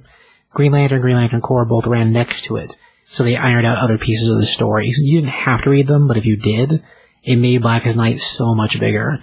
And there was a batch of miniseries too. I mean, there was a three-part Batman, three-part Superman, three-part Wonder Woman, three-part Titans. So like, there was a handful of, of miniseries, which just made it bigger too. But the core book and the Green Lantern book both ran sequentially next to Blackest Night. So it just made it bigger. I mean, as far as series is, you didn't have to read them by any means, but yeah, it had really cool parts on them. And they're being driven mostly by the same people, so. thing is that this this website shows me the entire issue. Crazy. No, it was a different book. Never mind. Huh. I'll find it. You go ahead and tell the story. That's alright. Um, so the next story, um, this is more like a flashbacks type story along with time frame and art style. Uh, story's written by Denny O'Neil and the uh, artist is Mike Grell, or Grell, Grell, Grell, G-R-E-L-L, Grell. Um, and we start basically on his train tracks with, um, a fella dressed with clocks all over him whose name I cannot remember. Oh man, what what is his name? Clockmaster. I don't think that's right. It's not Clock King, but I don't remember. I don't remember what his name Clock is. King, yeah. Is it Clock King? Okay. I only took three tries. And the Clock King, he's got himself a, a hostage, and Green Arrow was standing there with his arrow ready to shoot. And the Clock King's constantly talking about, I've timed this perfectly. You, you're never going to stop me, Green. He's just taunting Green Arrow is what he's doing. And uh, here comes the train, and so Green Arrow has to try and make a decision whether to shoot at him or to let him get away. And then the girl start the little the hostage has this little girl, and she starts squirming, and he's like, "Ah, quit squirming, child! I planned this perfectly. We'll we'll get away perfectly. You can't squirm because that ruins my timing." And of course, he lands on top of the train, and she falls, and that gives Green Arrow the chance he needs to shoot him, and that puts him off the train on the ground, and of course the money's blown away, and Green Arrow takes to Green Arrowing like season one of of the Arrow TV show. He's whooping him, like breaks his mask. He, he's just he's beating the crap out of the dude. Blood flying. So this is like this is Arrow season one at its best. And all of a sudden we see this catcher's mitt show up, and it catches one of Green Arrow's fists, and he tells him, "Hey, you gotta stop, man. You gotta stop." And so Hal has showed up to pull Green Arrow off of the Clock King, and Hal, of course, has the girl, and he's, she's floating a little uh, Green Lantern, like a butterfly catcher. And so Arrow is not about it at all, and he turns to Hal and he's like, "You're gonna get your hands off me," because he has a lot of hands on him, Green Lantern hands. And he decks Hal like straight up, knocks him to the ground, decks him, and he's like, "You can't stop me. I got." I have, this guy has to pay. He's got to learn that what he's doing is wrong. He's got to suffer for his wrongdoings. And Hal's like, dude, you gotta, you gotta breathe, man. Like, you gotta calm down a little bit. We can't be like them. And then he, he says something about the money and, and Green Arrow's like, you know what? The money's blowing, like, the money's blowing away. And we see a bunch of people picking up the money that he was stolen. And he's like, I don't care about the money. The banks are insured. Let these people have the money. Give it to the poor. Save, or steal from the rich, give it to the poor. So he's basically just taking the moniker from uh, Robin Hood, which is kind of what Green Arrow is, sort of. And Hal's like, dude, we gotta, we gotta take a trip. You gotta calm down. And so the two of them take off to a road trip, which there was a whole bunch of books in the 70s, which are basically about Green Lantern, Green Arrow touring through the U.S., getting adventures and social, social justice order problems at the time, dealing with pollution and all kinds of things. Anyhow, well, Hal tells him, I read this book while I was gone for the last two months, and how, of course, Green Arrow was also pissed at Hal because he's been gone for two months. And he tells him, I had to go to another planet and read this book because I was being like you. I was too out of control. And he basically convinces him to read this Walden book. And he tells how he, he, when he was gone for those two months, he was living in a forest on this other planet, reading this book so he could get perspective on the world. And it, this story helped him and taught him things about life and about how people are supposed to behave. And it'd really probably be a good idea if, if, if Ollie read it too. So eventually he convinces Oliver to take the book, and Oliver's like, I can't go to another planet. So Hal at some point makes a deal with Superman to let Ollie stay at the Fortress of Solitude for a few months and read the book. So he basically drops Green Arrow off out in the middle of the Arctic at the old school Fortress of Solitude. He's like, if you need anything, call me early. He's like, I'll be back in two months. Be back in two months. It's Two, fine. no, two months. It's two months and two days. Sorry, two months and two days. Two months and two days. Yep. Because it's the same as the, it's the, Same amount of the time. book, which is Walden's like the Life in the Woods Right. by Henry Thoreau. Yep. But yeah, it, as far as like an old school story, it, it, and I didn't read, I mean, I read some of this stuff in volumes, black and white style, but it felt like it fit. It's, it's pretty cool for like an old, the art's not my number one taste because it's old, but it also fits the kind of story it is. That was pretty cool. And it's a neat, like, I don't know, buddy cop story. So, Yeah, it was kind of it's like it's it's the second weakest story in this book Right. to me. well, of them time wise, I mean, I, I agree. No, just in general. Of all the stories in the book, this is my second. This The one you it's, like it's not my second. least favorite. It's my Sure. second least favorite. So Okay. but the next one is my boy, Kyle Rayner. Right, and this one's written by Ron Marz and is uh, arted by Darryl Banks. And Ron Marz is also an old school. He's he wrote a lot of the Kyle stories. It starts out with Kyle's hand, and then it's just like, sorry, there's a lights in your little temperamental. It's like, no big deal. Light's kind of my thing. And then just like, they're in this big warehouse, and it's Kyle and like a, a warehouse worker, and uh, they're walking through, and they're, they're they're having a conversation about. So what are you looking for? He's like, oh yeah, I'm looking for a bunch of stuff from the Warriors, the Warriors bar, and like which is which was Guy Gardner's bar, and uh, He's like, oh yeah, like there's a bunch of stuff just got left. He's like, yeah, well, you opened another bar somewhere else, so like I'm coming to pick it up. I told him I would, and like Kyle starts using the ring with like his, like, he, like his uh light created gorillas like who are moving men to start opening up these boxes and stuff. And he's just like, um, yeah, like are, they, are these things insured? He's like, no, no, we're fine. He's just like, but you're that you're that one guy. I remember seeing you. I see, I remember seeing you in the papers. Here's that one guy. He's like, what one guy? He's like, you're the Green Lantern. I was like, yeah, well, there's a lot of us. He's like, no. For a while there, man, I only saw one of you, and that was you. So, were you like the boss for a while, or like were you the guy? He's like, no, man, like no. He's like, no, no, you were the guy. I mean, what was the deal? Like, you had to carry? Did you have to carry the whole thing yourself? He's like, huh? He's like, you were a solo act for a while, weren't you? And Kyle's never been like the glory hog guy. No, yeah, And that's like when like the the ion energy went into him. He ended up dispersing, and that's how he like reunited the entire Green Lantern Corps. It's because like yeah. From the old stories, whenever the the Starheart became part of him for a while, he was the most powerful being. uh, Period. And that power did kind of it didn't corrupt him, but it it changed the way he behaved. And eventually, he decided after conversation with Superman, actually, he re- he reignited like he oh he decided to use the ring to see if he could restart the the battery on, on Oa. Because at this point, this is Kyle's whole thing is after Hal went crazy and killed everyone, it left one ring, and that one ring went to Kyle. And so for the longest time, Ganthet had enough power to make make keep one ring Right. when he gave it to him with one lantern. so there was only one. And So for years, like Yeah. years and years, and a lot of people time. hated it. A lot of people were like, "Oh, Hal Jordan!" I was like, "Well, Hal Jordan killed everybody." So, so we fixed that with a retcon. It's fine. I he didn't though. Yeah, we did. Not because he still admits that ha- that ha- that happened. Oh no, he killed him, but he killed him because he was poisoned by the yellow entity that was imprisoned inside the Green Lantern Corps. No, he was in prison. He, he killed him because of the parallax. Parallax is the yellow entity that lived in the Green Lantern Corps, was imprisoned in the Green Lantern Corps. No, it was, parallax is the fear entity that was pr- imprisoned in the OA in, in, at OA in the in the in, battery. in the battery, yeah. yeah, So when the battery, the impurity in the battery was caused by the yellow and, fear that- entity and that's why like the, the green rings were had a weakness to yellow. weakness to yellow because of that, but now it wasn't there anymore. No, because now it's out doing Sinestro things. It's not in prison anymore. All right, But that's what drove him crazy. That and then the destruction of Coast City as Cyborg Superman. but he still did it. Oh yeah, he did. No one says he didn't. He, st- eh, he still did it. No one says he didn't. Still did it. So anyway, so he's like, "Yeah, man, I just you know I did what I could. I did the best I could with what I what with what I had."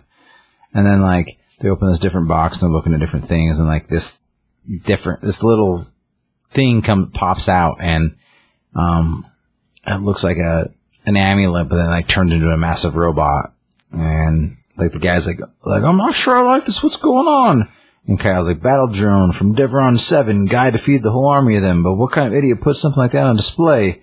Like, well, Guy Gardner mostly. Right. He's like, he must have thought it was dead in- instead of dormant.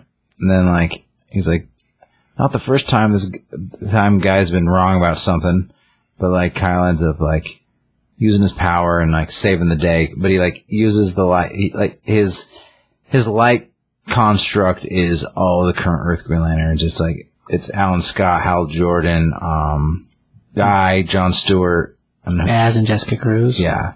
And so, um, Yeah, he basically makes constructs with them to help him defeat it. So it's him doing all of it, but he builds other ones of the team to do it. It's pretty Right. cool. he's like, he's like the kind of torch I was carrying is like I did, I did this by by myself for quite a while, but I learned the job's a lot easier with friends, and I wouldn't be standing here without without your friends. By which I mean, or the guy that then the guy said I wouldn't be here without your you and your friends. He's like, sorry, I got you into this broke. And then, or I sorry, Kyle's like, I sorry I got you into this. Sorry I broke everything I came here for. But I, and the guy's like, I won't worry about it, kid. Oh, it's mostly guy stuff, so no, neither of them should worry about it because like they broke all guy stuff. Like, guy should have never had that in there to begin with. Which we all know the guy's awesome. So Oh yeah. But he is pig-headed, regardless of anything else. Yeah, uh, so the follow-up story, the one after this, it's written by Peter J. Tomasi, who also wrote a lot of Green Lantern and Green Lantern Corps, along with Jeff Johns. So hold on before we get started on this Oh, one. sure. I did find it. It's Green Lantern number forty six, when it was during Blackest Night, and uh, it's Sinestro and um, the leader of the what's what's the chick's name from the uh, the purple guy, the um, Are talking about the Sapphires or the not, not Starfire, not Starfire, the other ones, like the Died the Red? no, like can look at her. Like the purple guys, the purple lady, Oh, sh- that, that's the Uh, what's her- Indigo. Indigo, yeah, like- Yeah, the other blue. but she has like a, s- a name like Indigo, like something. Indigo 1 maybe? I can't remember. what Anyway, yeah, but anyway, they go to help Sinestro like take Korugar back from Mongul, Right. and like Mongul's just trying to like be this like, oh, it's the Mongul Corps, blah blah blah, and then at the end, he, and he keeps pushing like Hal and her away, and then and then like as like Mongul's got like his face is crushing it, like he like touches the rings, and Mongul's like, what are you doing? He's like, you think that would have made something? He's like, I forged these rings, dude. Like, what do you think? I'm a dumb? It's like these rings can, are, controlled by me. And he's like, I am the Sinestro Corps, and those rings just go nuts and mess him up really bad. He's like, he's like, you look like you need a recharge, and he just like just just like annihilates Mongul, and then all the all the Sinestro Corps is like, oh hell, Sinestro. He's just like, and then that's when he tells Hal, he's like, I'm in charge of the thing now. I'm gonna be the one that takes down Blackest Night. You're right. So, but that was that was a really cool issue yeah, it was good. that's one of my favorite issues. Like, and I don't even like bad guys normally, and I don't even like Sinestro necessarily, but I was like, because I don't like Mongul, I'm like, dude, this guy's such a dick. Like, it just is. But like, I don't know. That was that was an awesome issue. So, Right. as far as Green Lantern, when we're talking Green, Green Lantern, that was a cool issue. Yeah. All right, so this story, the one follow up, so uh, the next story in the book is the one by Peter J. Tomasi. Um, this is ours by uh, Fernando uh, Passarani. Pass, I don't know how to spell his name. Passaran. Passarani? That doesn't matter. I can't, remember. it does matter, but I can't remember. I don't know how to say it. Anyway, it's spelled P-A-S-A-R-I-N. Passaran? Maybe? Anyway, so this story opens up and we're joining Guy Gardner, surprisingly, at a bar. So, one story to the next story. The oh, the the Owen version, which Yeah. in the last the last issue or last story, was collecting pieces from the original bar which was in New York, in New York. but the new it is called Warriors because at one point Guy Gardner was the voice. had this thing called like he wasn't a lantern of any kind. Yeah. Because originally Guy Gardner was a Green Lantern. Yep. And then for a while he had Sinestro's ring. He was a Yellow Lantern, and people don't remember that. but then he became this thing called the Warrior. He had like Right. it, it I don't know. It was Weird during like this chest paint is crazy. But he had like he'd mold his arms and legs and body into things and knives and cuts and I don't It was know. weird. It was odd. It was like weird. ver- yeah. It was weird, and that was before Sinestro had his own corp. That was the original Sinestro ring. But Sinestro was dead at the time. Well, he he's died a couple times. Yeah, but he, that was the first time he died because like Hal broke his neck on Yep. Oa. Yep, and the guy finds his ring and winds up using it. But it was before all the core stuff, so this was like there. It was like the test ring, I guess. So then Anyway. it- it- there, there there was only the one yellow ring for yeah, sure. back then there was. So then he be like so he had, he started this bar called Warriors on on in, New, in New York. Yep. It was like a superhero bar. But then he like restarted a new bar in Oa, which was The follow up to it, yeah. This is the first one. I think the first one was destroyed. That's why all that stuff was in boxes. Anyhow, so this story starts out, and the guy's, he's in the bar and he's telling stories about all the great things he's done. Everyone's in there listening to him, just ham it up with different tales of different things. And he gets a call that, oh, there's a problem with some missing lanterns, and he's, you gotta go get Kilowog and, and come to, I, they, they tell him where to go. They give him a sector, I think. Uh, I can't remember where they tell him to go. Well, Salaak is like report to the Citadel. 'Cause I mean- Citadel, 'cause that's I mean- right. Well, because the Citadel is like the main Green Lantern, like you know, right, the hub. And then he's like report here. Then it show, then it shows Kilowog. Right. Well, Kilowog is Bench working pressing. in the gym. yeah, it's it's hilarious because he's in there and there's just so much weird weight. It's it's hilarious. Just murdering. Yeah. Anyway, so he's in there working out and there's a bunch of guys waiting to come in. He's like, my time's not up yet. And so when Kilowog works out, apparently Kilowog works out alone. Um. Anyway, in the process, he destroys the the weight press while he's lifting it. Um. Because he's Kilowog. And then a guy shows up and he's like, "Hey, we got we got work to do." And so Kilowog suits up and off they go. He's like, "You're not even gonna shower, dude." Man, that's, he's like, "Shut up, guy. I don't want to talk about anything." And so they He's get like super angry for some reason. yeah, he's he's so pissed, so pissed. Which I mean, I guess he he's not he's he's not always that way, but he's definitely pissed. So they send him on a like a black ops mission. Yep, to rescue some missing lanterns, and they want to make sure they don't go, they don't get noticed while they're doing it. It's a big secret mission to save these guys. So as they're flying, guy has the idea to like hook up to this this asteroid, and they're gonna like ride it for a couple hours to get into like the atmosphere of this planet. so they don't get seen. Yeah. In the process of all that, eventually they find the place these lanterns are supposed to be being held, and they get inside the planet, and it's like, oh, I think there'd be more security out here. And then all of a sudden, these like rock creatures come out of nowhere, and Guy and Kilowog start laying them to waste, like just tearing them up. Mostly along. Um, you know, mostly Kilowog. And then uh, they finally destroy everything, and they get ready to go through this this cave entry, and they do. And inside the cave is a totally different thing than what you would expect. Um, it's a giant Green Lantern Corps lantern with a Happy Birthday Kilowog logo above it, like a drape drapery. It's made of Green Lantern power, so it's all fancy. And there's all the Green Lantern, a whole, well, not all there's a whole handful of Green Lanterns that he knows, and they're like, Happy Birthday, Kilowog, and he's like, oh, you guys, I hate, I hate, I hate, birthdays, and they're like, yeah, we know. And we wind up learning throughout the book, we get some backstory on Kilowog and how he is the last of his race. And it just happens to be that his planet and all of the people he loved were destroyed on the same day as his birthday. Which is why he doesn't like celebrating his birthday because it reminds him of everyone that he lost. And the cool part is the turn where he's like, but now I know who all I have, which is awesome. And he talks about his family now as the Green Lantern Corps, and Yep. they all that, they did that thing for him, and he thinks it's awesome. And then they do the uh, yeah, They do the chant and the, Gre- the blast. Gre- yeah, the Green Lantern uh, oath at the very end. Right. Which is awesome. It's a really cool, like, the family you have is the family you have kind of thing.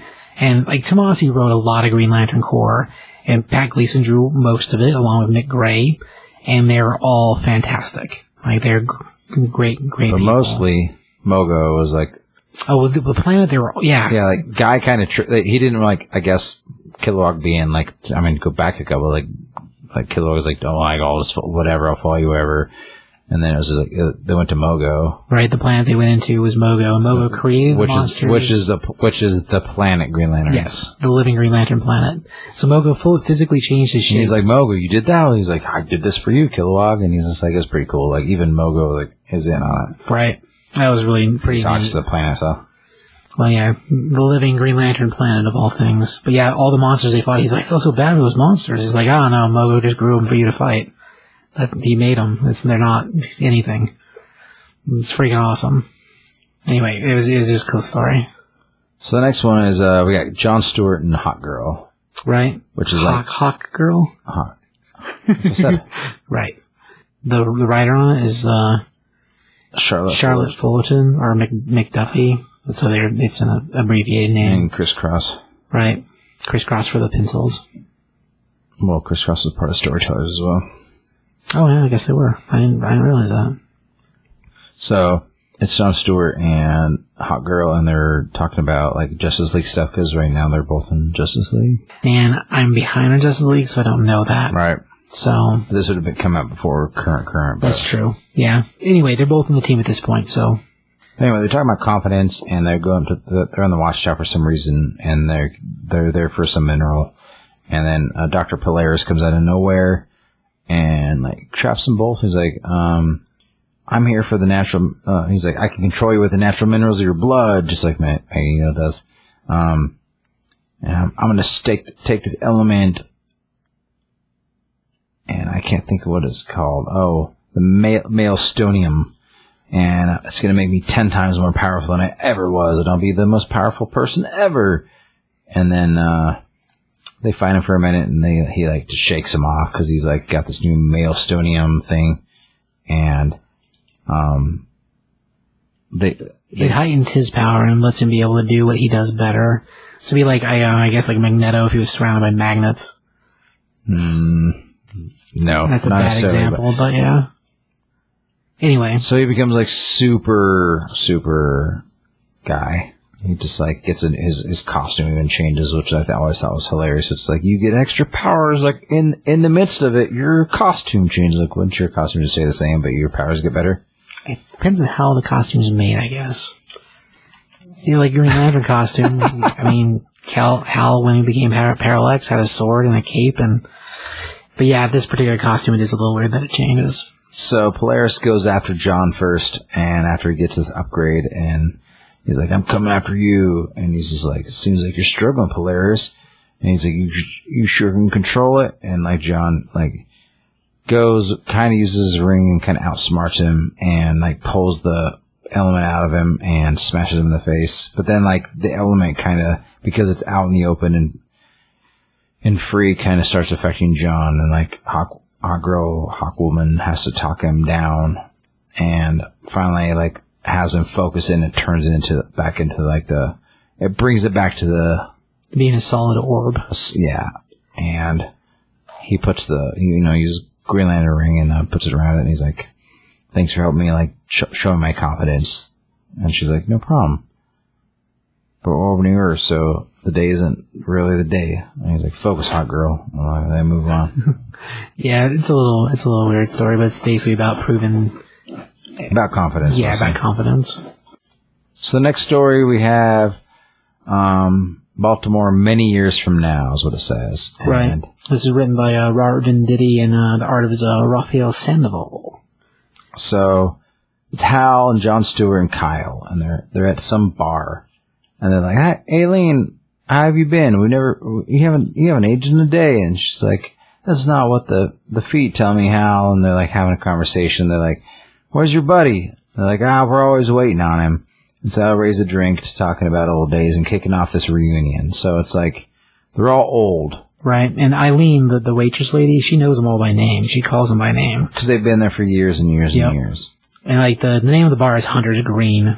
So, eh. And so they all they all cheers together, and it's like uh, four legs on a table, four walls on a house, and they cheers. But ha- but guy's not there because guy's always late to everything, Right. and it's just like they they bring back like um when they fought fought Starro and yeah, they're all rem- reminiscing old stories. And like even when they cheer each other, they tap the fourth glass sitting on the table for, you know, cause guy isn't there yet. And yeah, well they're cheersing that glass, yeah, Right. It's still sitting there, but they're cheersing it. right. They're talking. They're just telling stories about Guy, and about how he just always had this ability to like do the craziest stuff. And they're talking. They're talking about a story where they're fighting Sinestro, and Sinestro's just being like super violent, super crazy, and then all of a sudden, Guy just like naked just passes by, and guys he does a flyby with his ring, like just No, no costume. it pull, full on just pulls Sinestro out of his crazy rage and gives him long enough to do their thing. so they can beat him, yeah.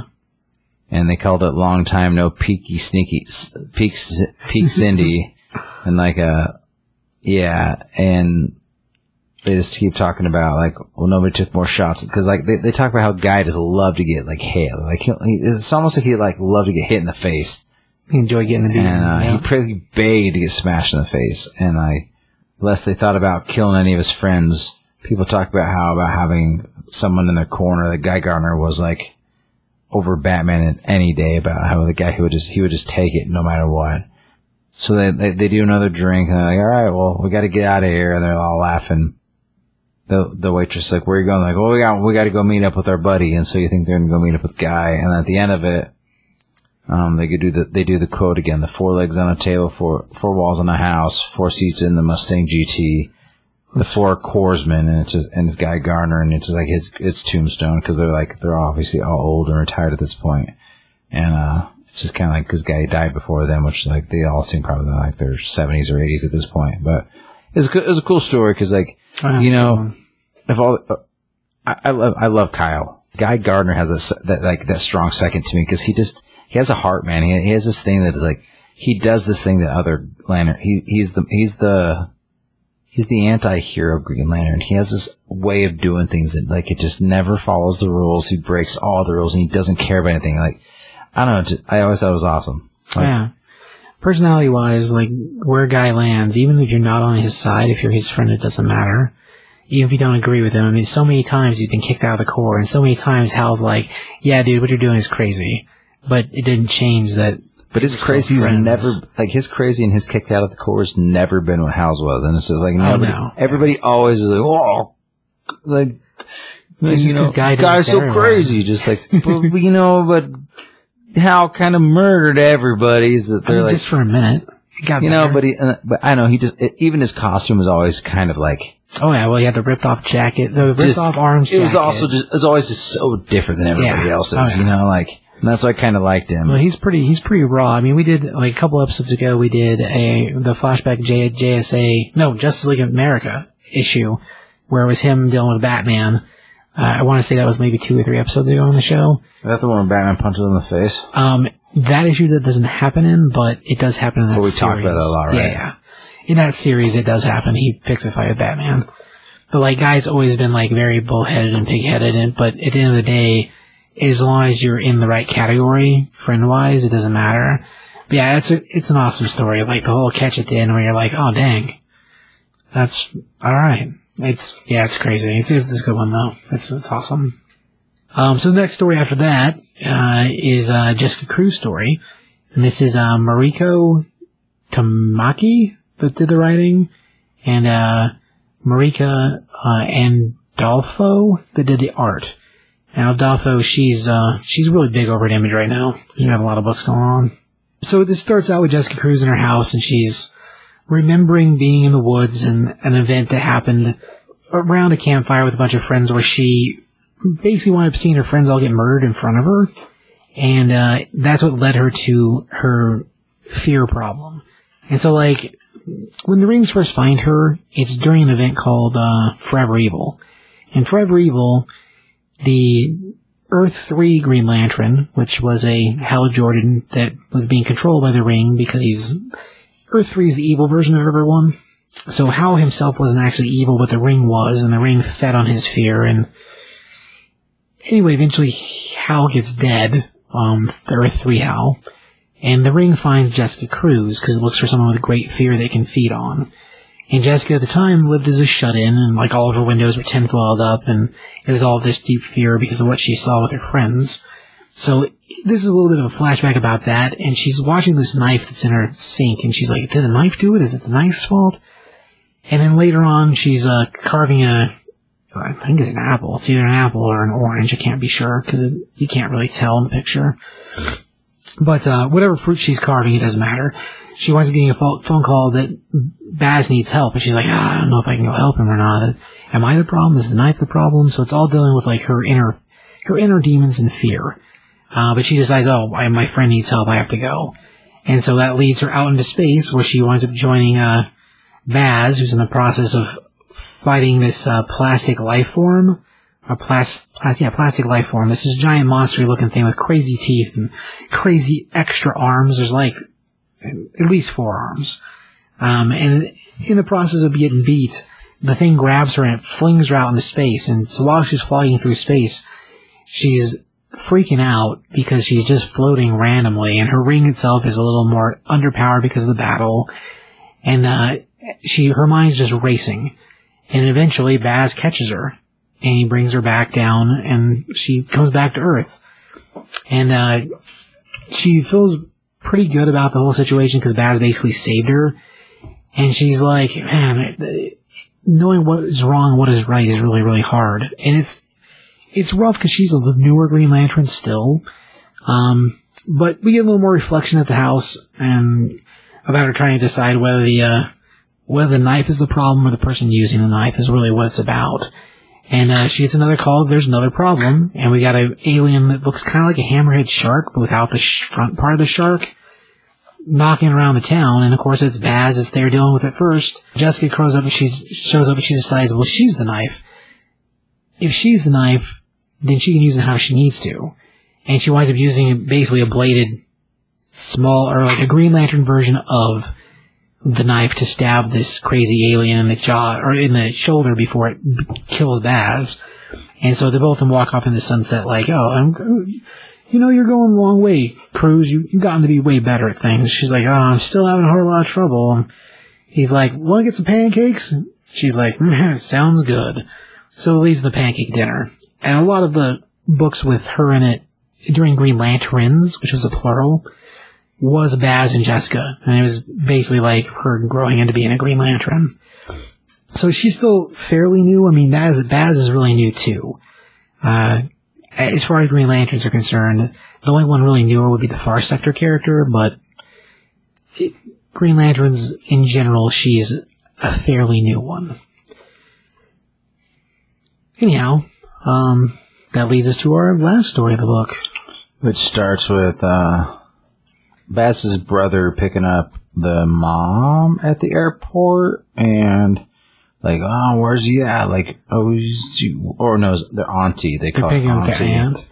Um, the writer on this one is Sina, Sina, Sina Grace, and uh, the artist is Ron, oh no, sorry, Ramon Villalobos is the artist on it. Did a book, oh gosh, there was a series he did a while back The art's very Frank Frank Quitely.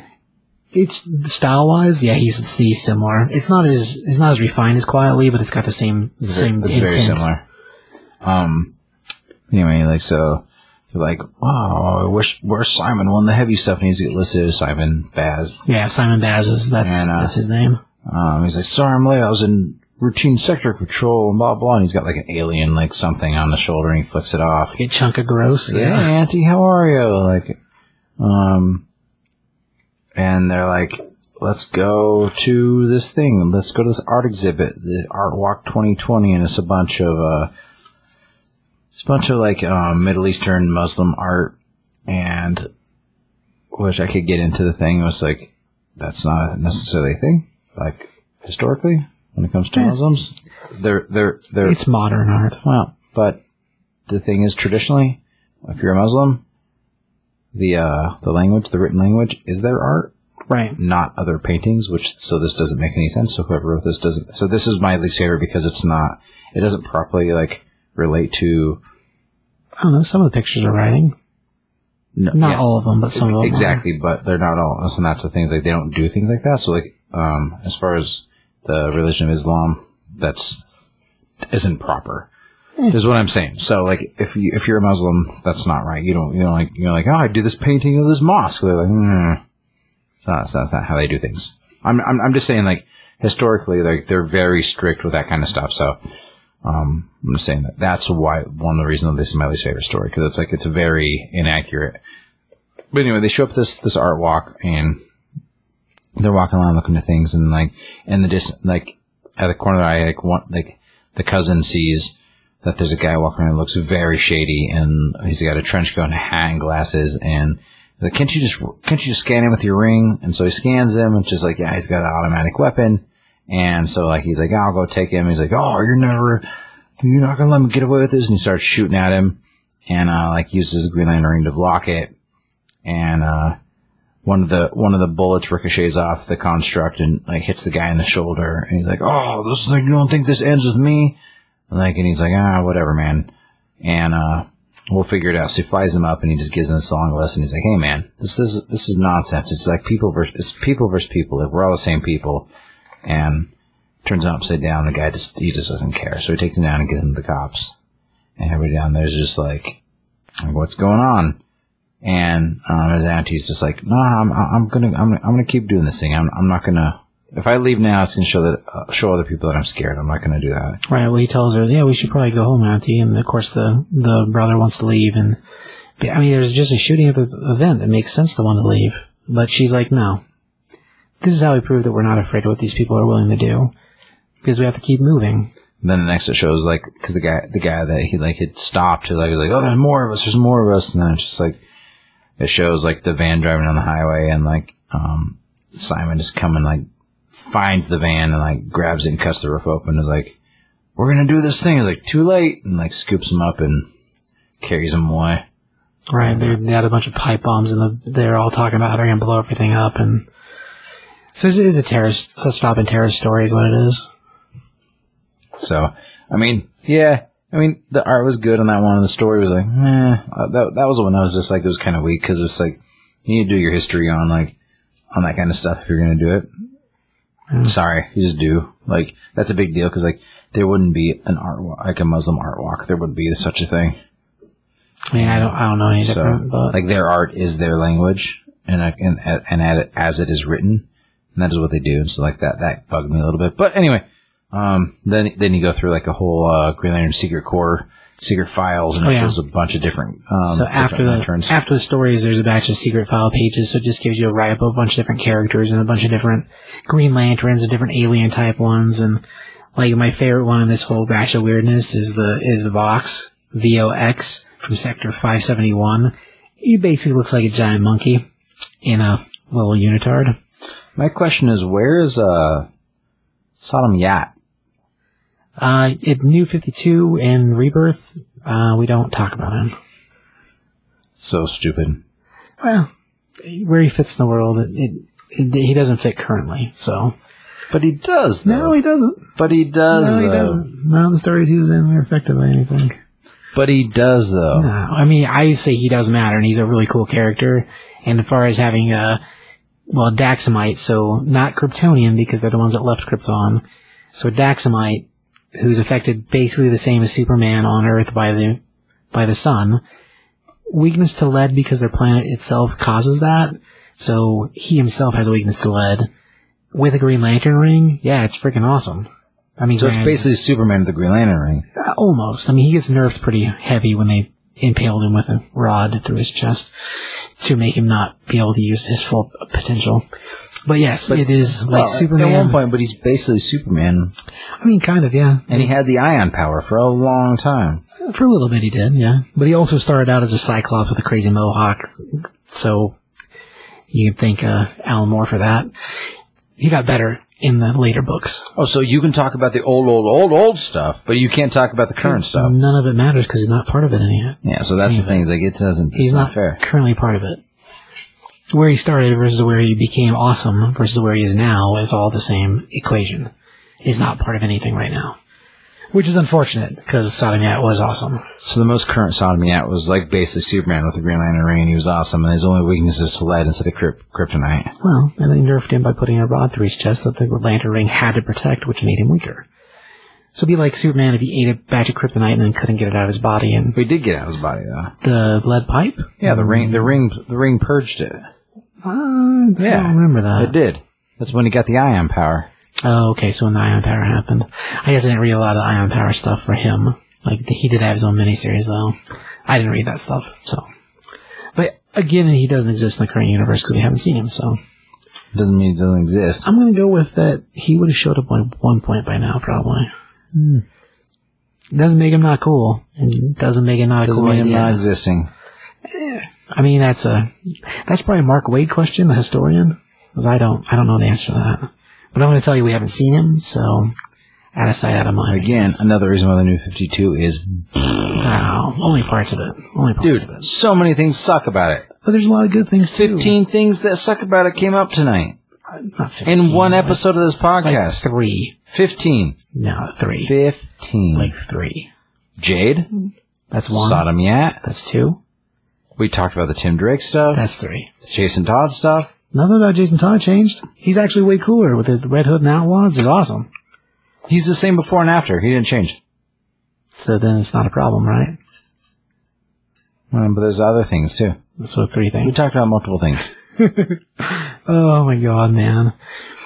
Uh, okay. Uh, so after the books, so what? Uh, next step. Oh, what'd you learn today, Josh?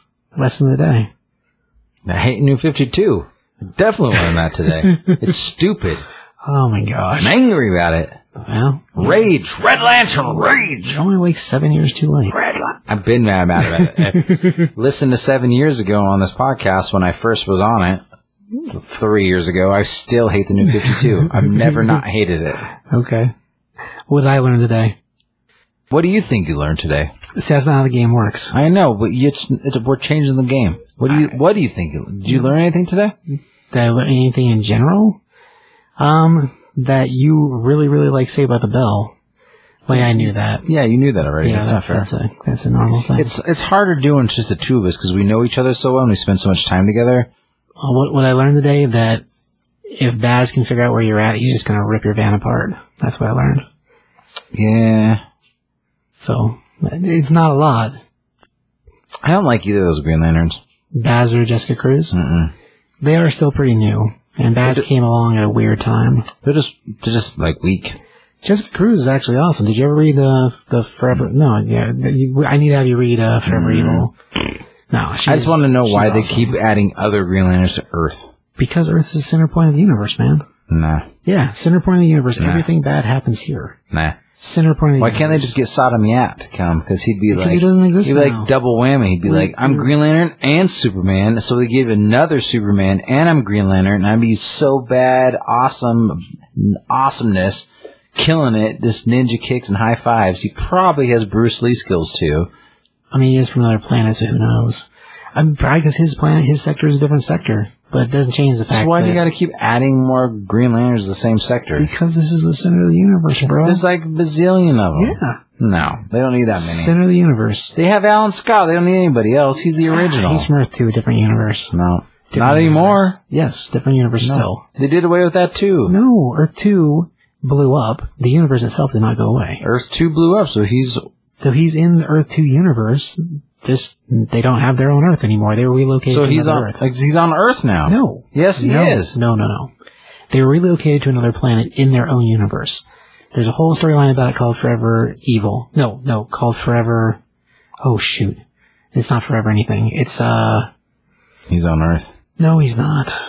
Not, not no, no, he's not at all actually, because even that universe is not Earth. It'd be like Earth Two, but it's not actually Earth Two. It has a different name. They were relocated to another planet because their planet blew up. Uh, Future's End, that's the name of the story. Future's End and, and World's End both happened at the same time. One dealt with time and the destruction of Earth 2. World's End destructed with, dealt with just the destruction of Earth 2. And they were relocated to another planet in their own universe. So he's not in our universe. Or on Earth at all. I know it's hard to keep track. There's a lot of stories. Again, that's why it's stupid. Yeah. That's why New 52 sucks. So there's four. That's four direct ones. That's not. We're too far late now. Three, three that's is the four. right answer. Oh my gosh. Okay, so uh, everybody tune into Action Figure Deconstruction um, over on YouTube to check out our uh, Power Rangers Ranger Slayer Kimberly and any of our other episodes because they need follows and subscriptions and So, if you're listening to this right now and you like action figures and you like fun and you have 10 minutes of time because they're only about 10 minutes long, it's like twelve. But yeah, they're on average they're about 10 minutes ish. Go over to YouTube, type in action figure deconstruction, follow it, like it, share it with your friends. It's really fun. Um, we do some cool things. And if there's an action figure that you want to see, shoot us a message. DM us. We're on Action Figure Deconstruction on all social media platforms. Sure. Um, we got any books to watch, Josh? Books to watch.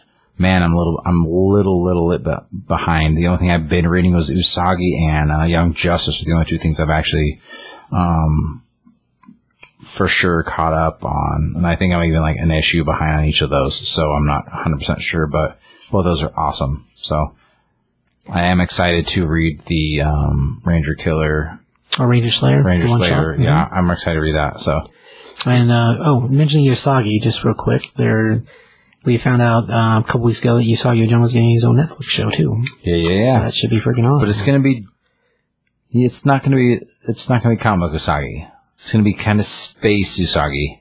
Which was part of the Teenage Ninja Turtles for a second. Kind of. We'll see. We'll see where it goes. It is cool to stand guys. I'm hoping, I'm hoping to be very Samurai Jack funness like that. I think, I think it'd be, regardless of what's doing, Stan Sakai's getting a cartoon, so good for him. about time. Um, okay, well, books to watch. Let me give you a couple because I got a couple this week. Uh, so one that could have been in the news, but is not in the news because we're at the end of the show now. Um, so Berserker, spelled B R Z R K R, very similar. So the person writing this was actually two people. Um, do you want me to give you the name that you're going to be like, really? Or do you want me to give you the name that you're going to be like, I don't know who that is? Okay, either way. Okay, so this book is written by Keanu Reeves. Oh, sweet. Yeah, that Keanu. And uh, Matt Kindt, good writer. Um, the book is coming out from Boom Comics. It's Keanu Reeves' first comic book writing debut. The main character is drawn very like him, which is fine. Um, it's a it's a book. Uh, the artist on it is Alessandro uh, Vitti, V-I-T-T-I, and the story is about an immortal warrior who uh, has been fighting so long that he basically went crazy, and now has decided that he wants it to end. So, the couple test pages that they have in the new Previews catalog are great. I'm sure they're online. Just try googling it. I think it'll be freaking awesome. So, I mean, that guy kills it at everything. Keanu's great, and Matt Kindt's a good writer. So, whatever Keanu brings us the table, Kindt can make make sense. It'll be awesome. So, I think that'll be great. Uh, another book coming out is We Live. This was coming out from Aftershock. Um, and like people working on it, like I don't know either one of them from their names, but the test pages in the catalog again are awesome. Uh, so it's Roy Miranda and uh, Inaka or Miranda that are doing it, or Inaki Miranda, and it's uh, a story set in the year 2084. And of course, the world's been a wreck and now is overrun with monsters and um, just not normal life that we know it as a thing. And uh, what's left of humanity struggles to survive. Uh, then one day they get a message from outer space, I guess, that uh, tells them the planet's impending doom. And the same message tells them they will spare 5,000 children. And this particular story is going to be about one of the kids that's trying to get to these beacons to be saved from the destruction of Earth and his sister. So it's like a lone wolf a cub, but with a sister that's in her like maybe 20s and basically trying to save part of the human race. And the art for it looks freaking great. So like I'm pretty impressed by that. I think I, I think that'll be a cool one. Um, Aftershock's got a bunch of talent in it. That's uh, some are really well known and others are, are like out of nowhere, but it does a pretty good job in a lot of its books. I'm pretty impressed with that company. Uh, then this one's a little more old school. Um, actually, no, I'll finish with that one. So another one called Shadow Service, and Shadow Service is coming out from Vault Comics. So these are all like indie companies, man. Um, it's being done by uh, Cavan Scott and uh, Corin Howell. So same same people that. Uh, oh gosh, I, I can't remember the name of the book they worked on. It doesn't matter. Anyway, this particular book is about a private investigator dealing with the underworld of London, and uh, she also happens to be a witch. That pitch sounds terrible, but the art looks great, and the story, the the writers from the, the next two issues are great. I think that'll be awesome. Sorry, I should have done better with that. Sorry, guys. Shadow Service, I think will be great. Um, anyway, I got pretty excited when I sorry, I was looking at my notes and I got excited for the the next one. Um, so King Tank Girl as a five part miniseries. And Tank Girl, for the last few years, has been coming out through Titan Comics. And they've done a good job with it. Batch of miniseries is awesome. Well, um, Tank Girl is moving to Albatross Funny Books. And, uh, this is, is being written by, done by the same people. So it's Dan, Pa- uh, Brett Pa- Parson doing the art and, uh, Alan, uh, Martin. So same people that are working on over at Titan. So they just switched publishers and this is supposed to be a series that deals with some of the earlier days of the Tank Girl. But I love Tank Girl and I think that's freaking great. Um, so moving to another company, not that big a deal, but Albatross does some pretty cool stuff. A lot of stuff uh, put out by the dude that does the Goon, whose name I'm struggling on now. There's a lot of books. It is. Yeah, there's the, the new catalog came out this week, so there's a lot of it in my head. You should pick a couple next time. I mean, that was a couple. I had to make up for you. No. Yeah. You said you have any books to watch, and you pick a couple. That means two. That was only four. uh, that was like lot. Girl's a little old school. I thought it was like fifteen. No, I mean, there was only four. But all four of those books I think will be awesome. Um, the newest solicit was for uh, Shadow Service number three, so that should be hitting stores I think this month. Uh, everything else is about two months away. But I say definitely watch for the Berserker one because Berserker. I know it looks awesome. So speaking of berserkers, Huh. before we end this thing today, you and me are going to be working on this thing soon, and we have to say a thing. And if you care about action figures in any way, shape, or form, this this will pertain to you. And it's hard for me to say this without swearing because I'm so angry about it. But scalpers are the worst kind of people. So Comic book world too, that's true. Yeah. yeah, it, it's it's cover chasers like those people that go in and just, just buy books just because they, they're worth money and they're like they like drive to different towns like do you have blah blah blah issue number two two four nine nine seven you're like why did you pick that book no reason and they're like you're you're here just because it's worth a lot of money. It's like it's like man if you love something just just support it and buy those things. And like the problem with scalpers when it comes to the action action figure community is that like people will buy an entire case of figures and scalp them on eBay and Of the same figure. well, well, well of anything really. They, they overbuy a bunch of stuff and then like they try and sell them on eBay for a ton load more money and you know what like that's the kind of stuff that ruins action figure lines and it's just like GI Joe was a dead line. Like it was dead. Like Hasbro had like Hasbro took took the power away from the uh, GI Joe collector community, like the GI Joe Collector Con. Took the power away from them. And, like we're taking all the rights back. So there's no more GI Joe collector, like the GI Joe um, official GI Joe Con.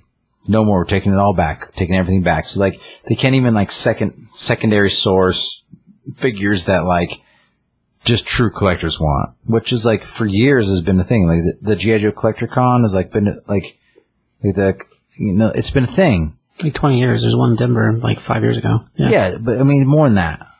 And like they they that you know like it, it was expensive. It was like three or three hundred four hundred dollars a set sometimes, but you're getting like Oh, when they made the series, yeah, that was Ju- a different thing. No, yeah. but the sets, like ev- mm-hmm. every every convention had those, Right. And it's just like, and every year was a different theme. And like, there's one year was awesome. It was like the October Guard versus the Iron Grenadiers. And it's like, there's like they made they made Red Star, and they made a couple other ones randomly with the O Ring series, but like on three packs when there's a, when they were Toys R Us. But like, really, it was just they made the entire October Guard, and it was amazing. And they gave people who didn't get a chance to go to the convention, they could buy. They called it Homefront Heroes. You could buy it, and you could like get it shipped to your house. And I got and I got it because I didn't get. I, c- I d- at that time I don't I don't remember that year was in like I don't know St. Louis or something. And I I mean obviously I couldn't go to it, Right. but but I still got a chance to buy. it. I paid the money. I got the I got it to my house, and it's beautiful and it's wonderful. And I always wanted those October Guard figures, and I got them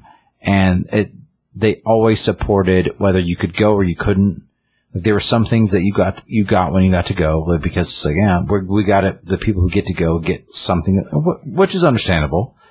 It's just like any convention exclusive, yeah. Exactly, but they like there's a like they did like a parachute drop every year for the kids, and they like a special figure just for the parachute drop, you know, like and they like I mean they they just did so many amazing things, and like then then I then I hear this story today about um Target ex- exclusives. Like there's six per case of of, of the new six inch line, the, the new one twelfth line, and like people just buying the entire case. There's absolutely no reason to buy an entire case of anything. Well, when they're the same figure, yes. It, it's all the same figure. yeah. It's not all different figures. They they, So they bought three. They, yeah. they bought multiple cases of all the same figure, and it's just like to put them on eBay to make money. And those people are called scalpers, and they are the lowest rung of society. They're a bad person, and I don't like them. And they're the kind of people that get kicked in the shins. I'm gonna start. I'm gonna start giving lollipops and five dollar bills to little kids. Be like, that, that's a person with a scalper. Go kick him in the shin. Oh, and put on these tap shoes. That's what I'm gonna do, man. You're gonna have to carry a lot of sizes. You just get one form But it bums me out, man. No, it's I like it's gonna, it's gonna. It, that's the kind of stuff that kills series. It's, it's, does. it's the kind of thing that kills lines of action figures. Right. And that's why I love like these independent, these independent lines that you and me have been reviewing a lot.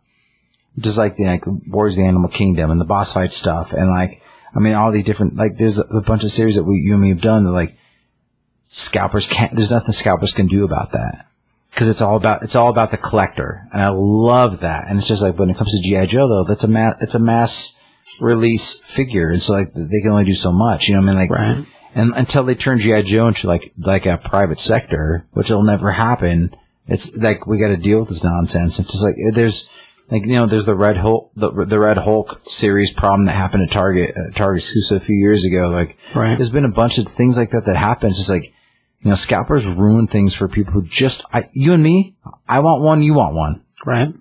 That's it, man. Like we're not. I mean, I have extra figures of of of different series that I've bought over the years because I'm like, oh, there's two Storm Shadows available and they've been here for a couple of weeks and like I really like this figure, so I'm gonna I'm gonna buy both of them because I'm gonna customize them.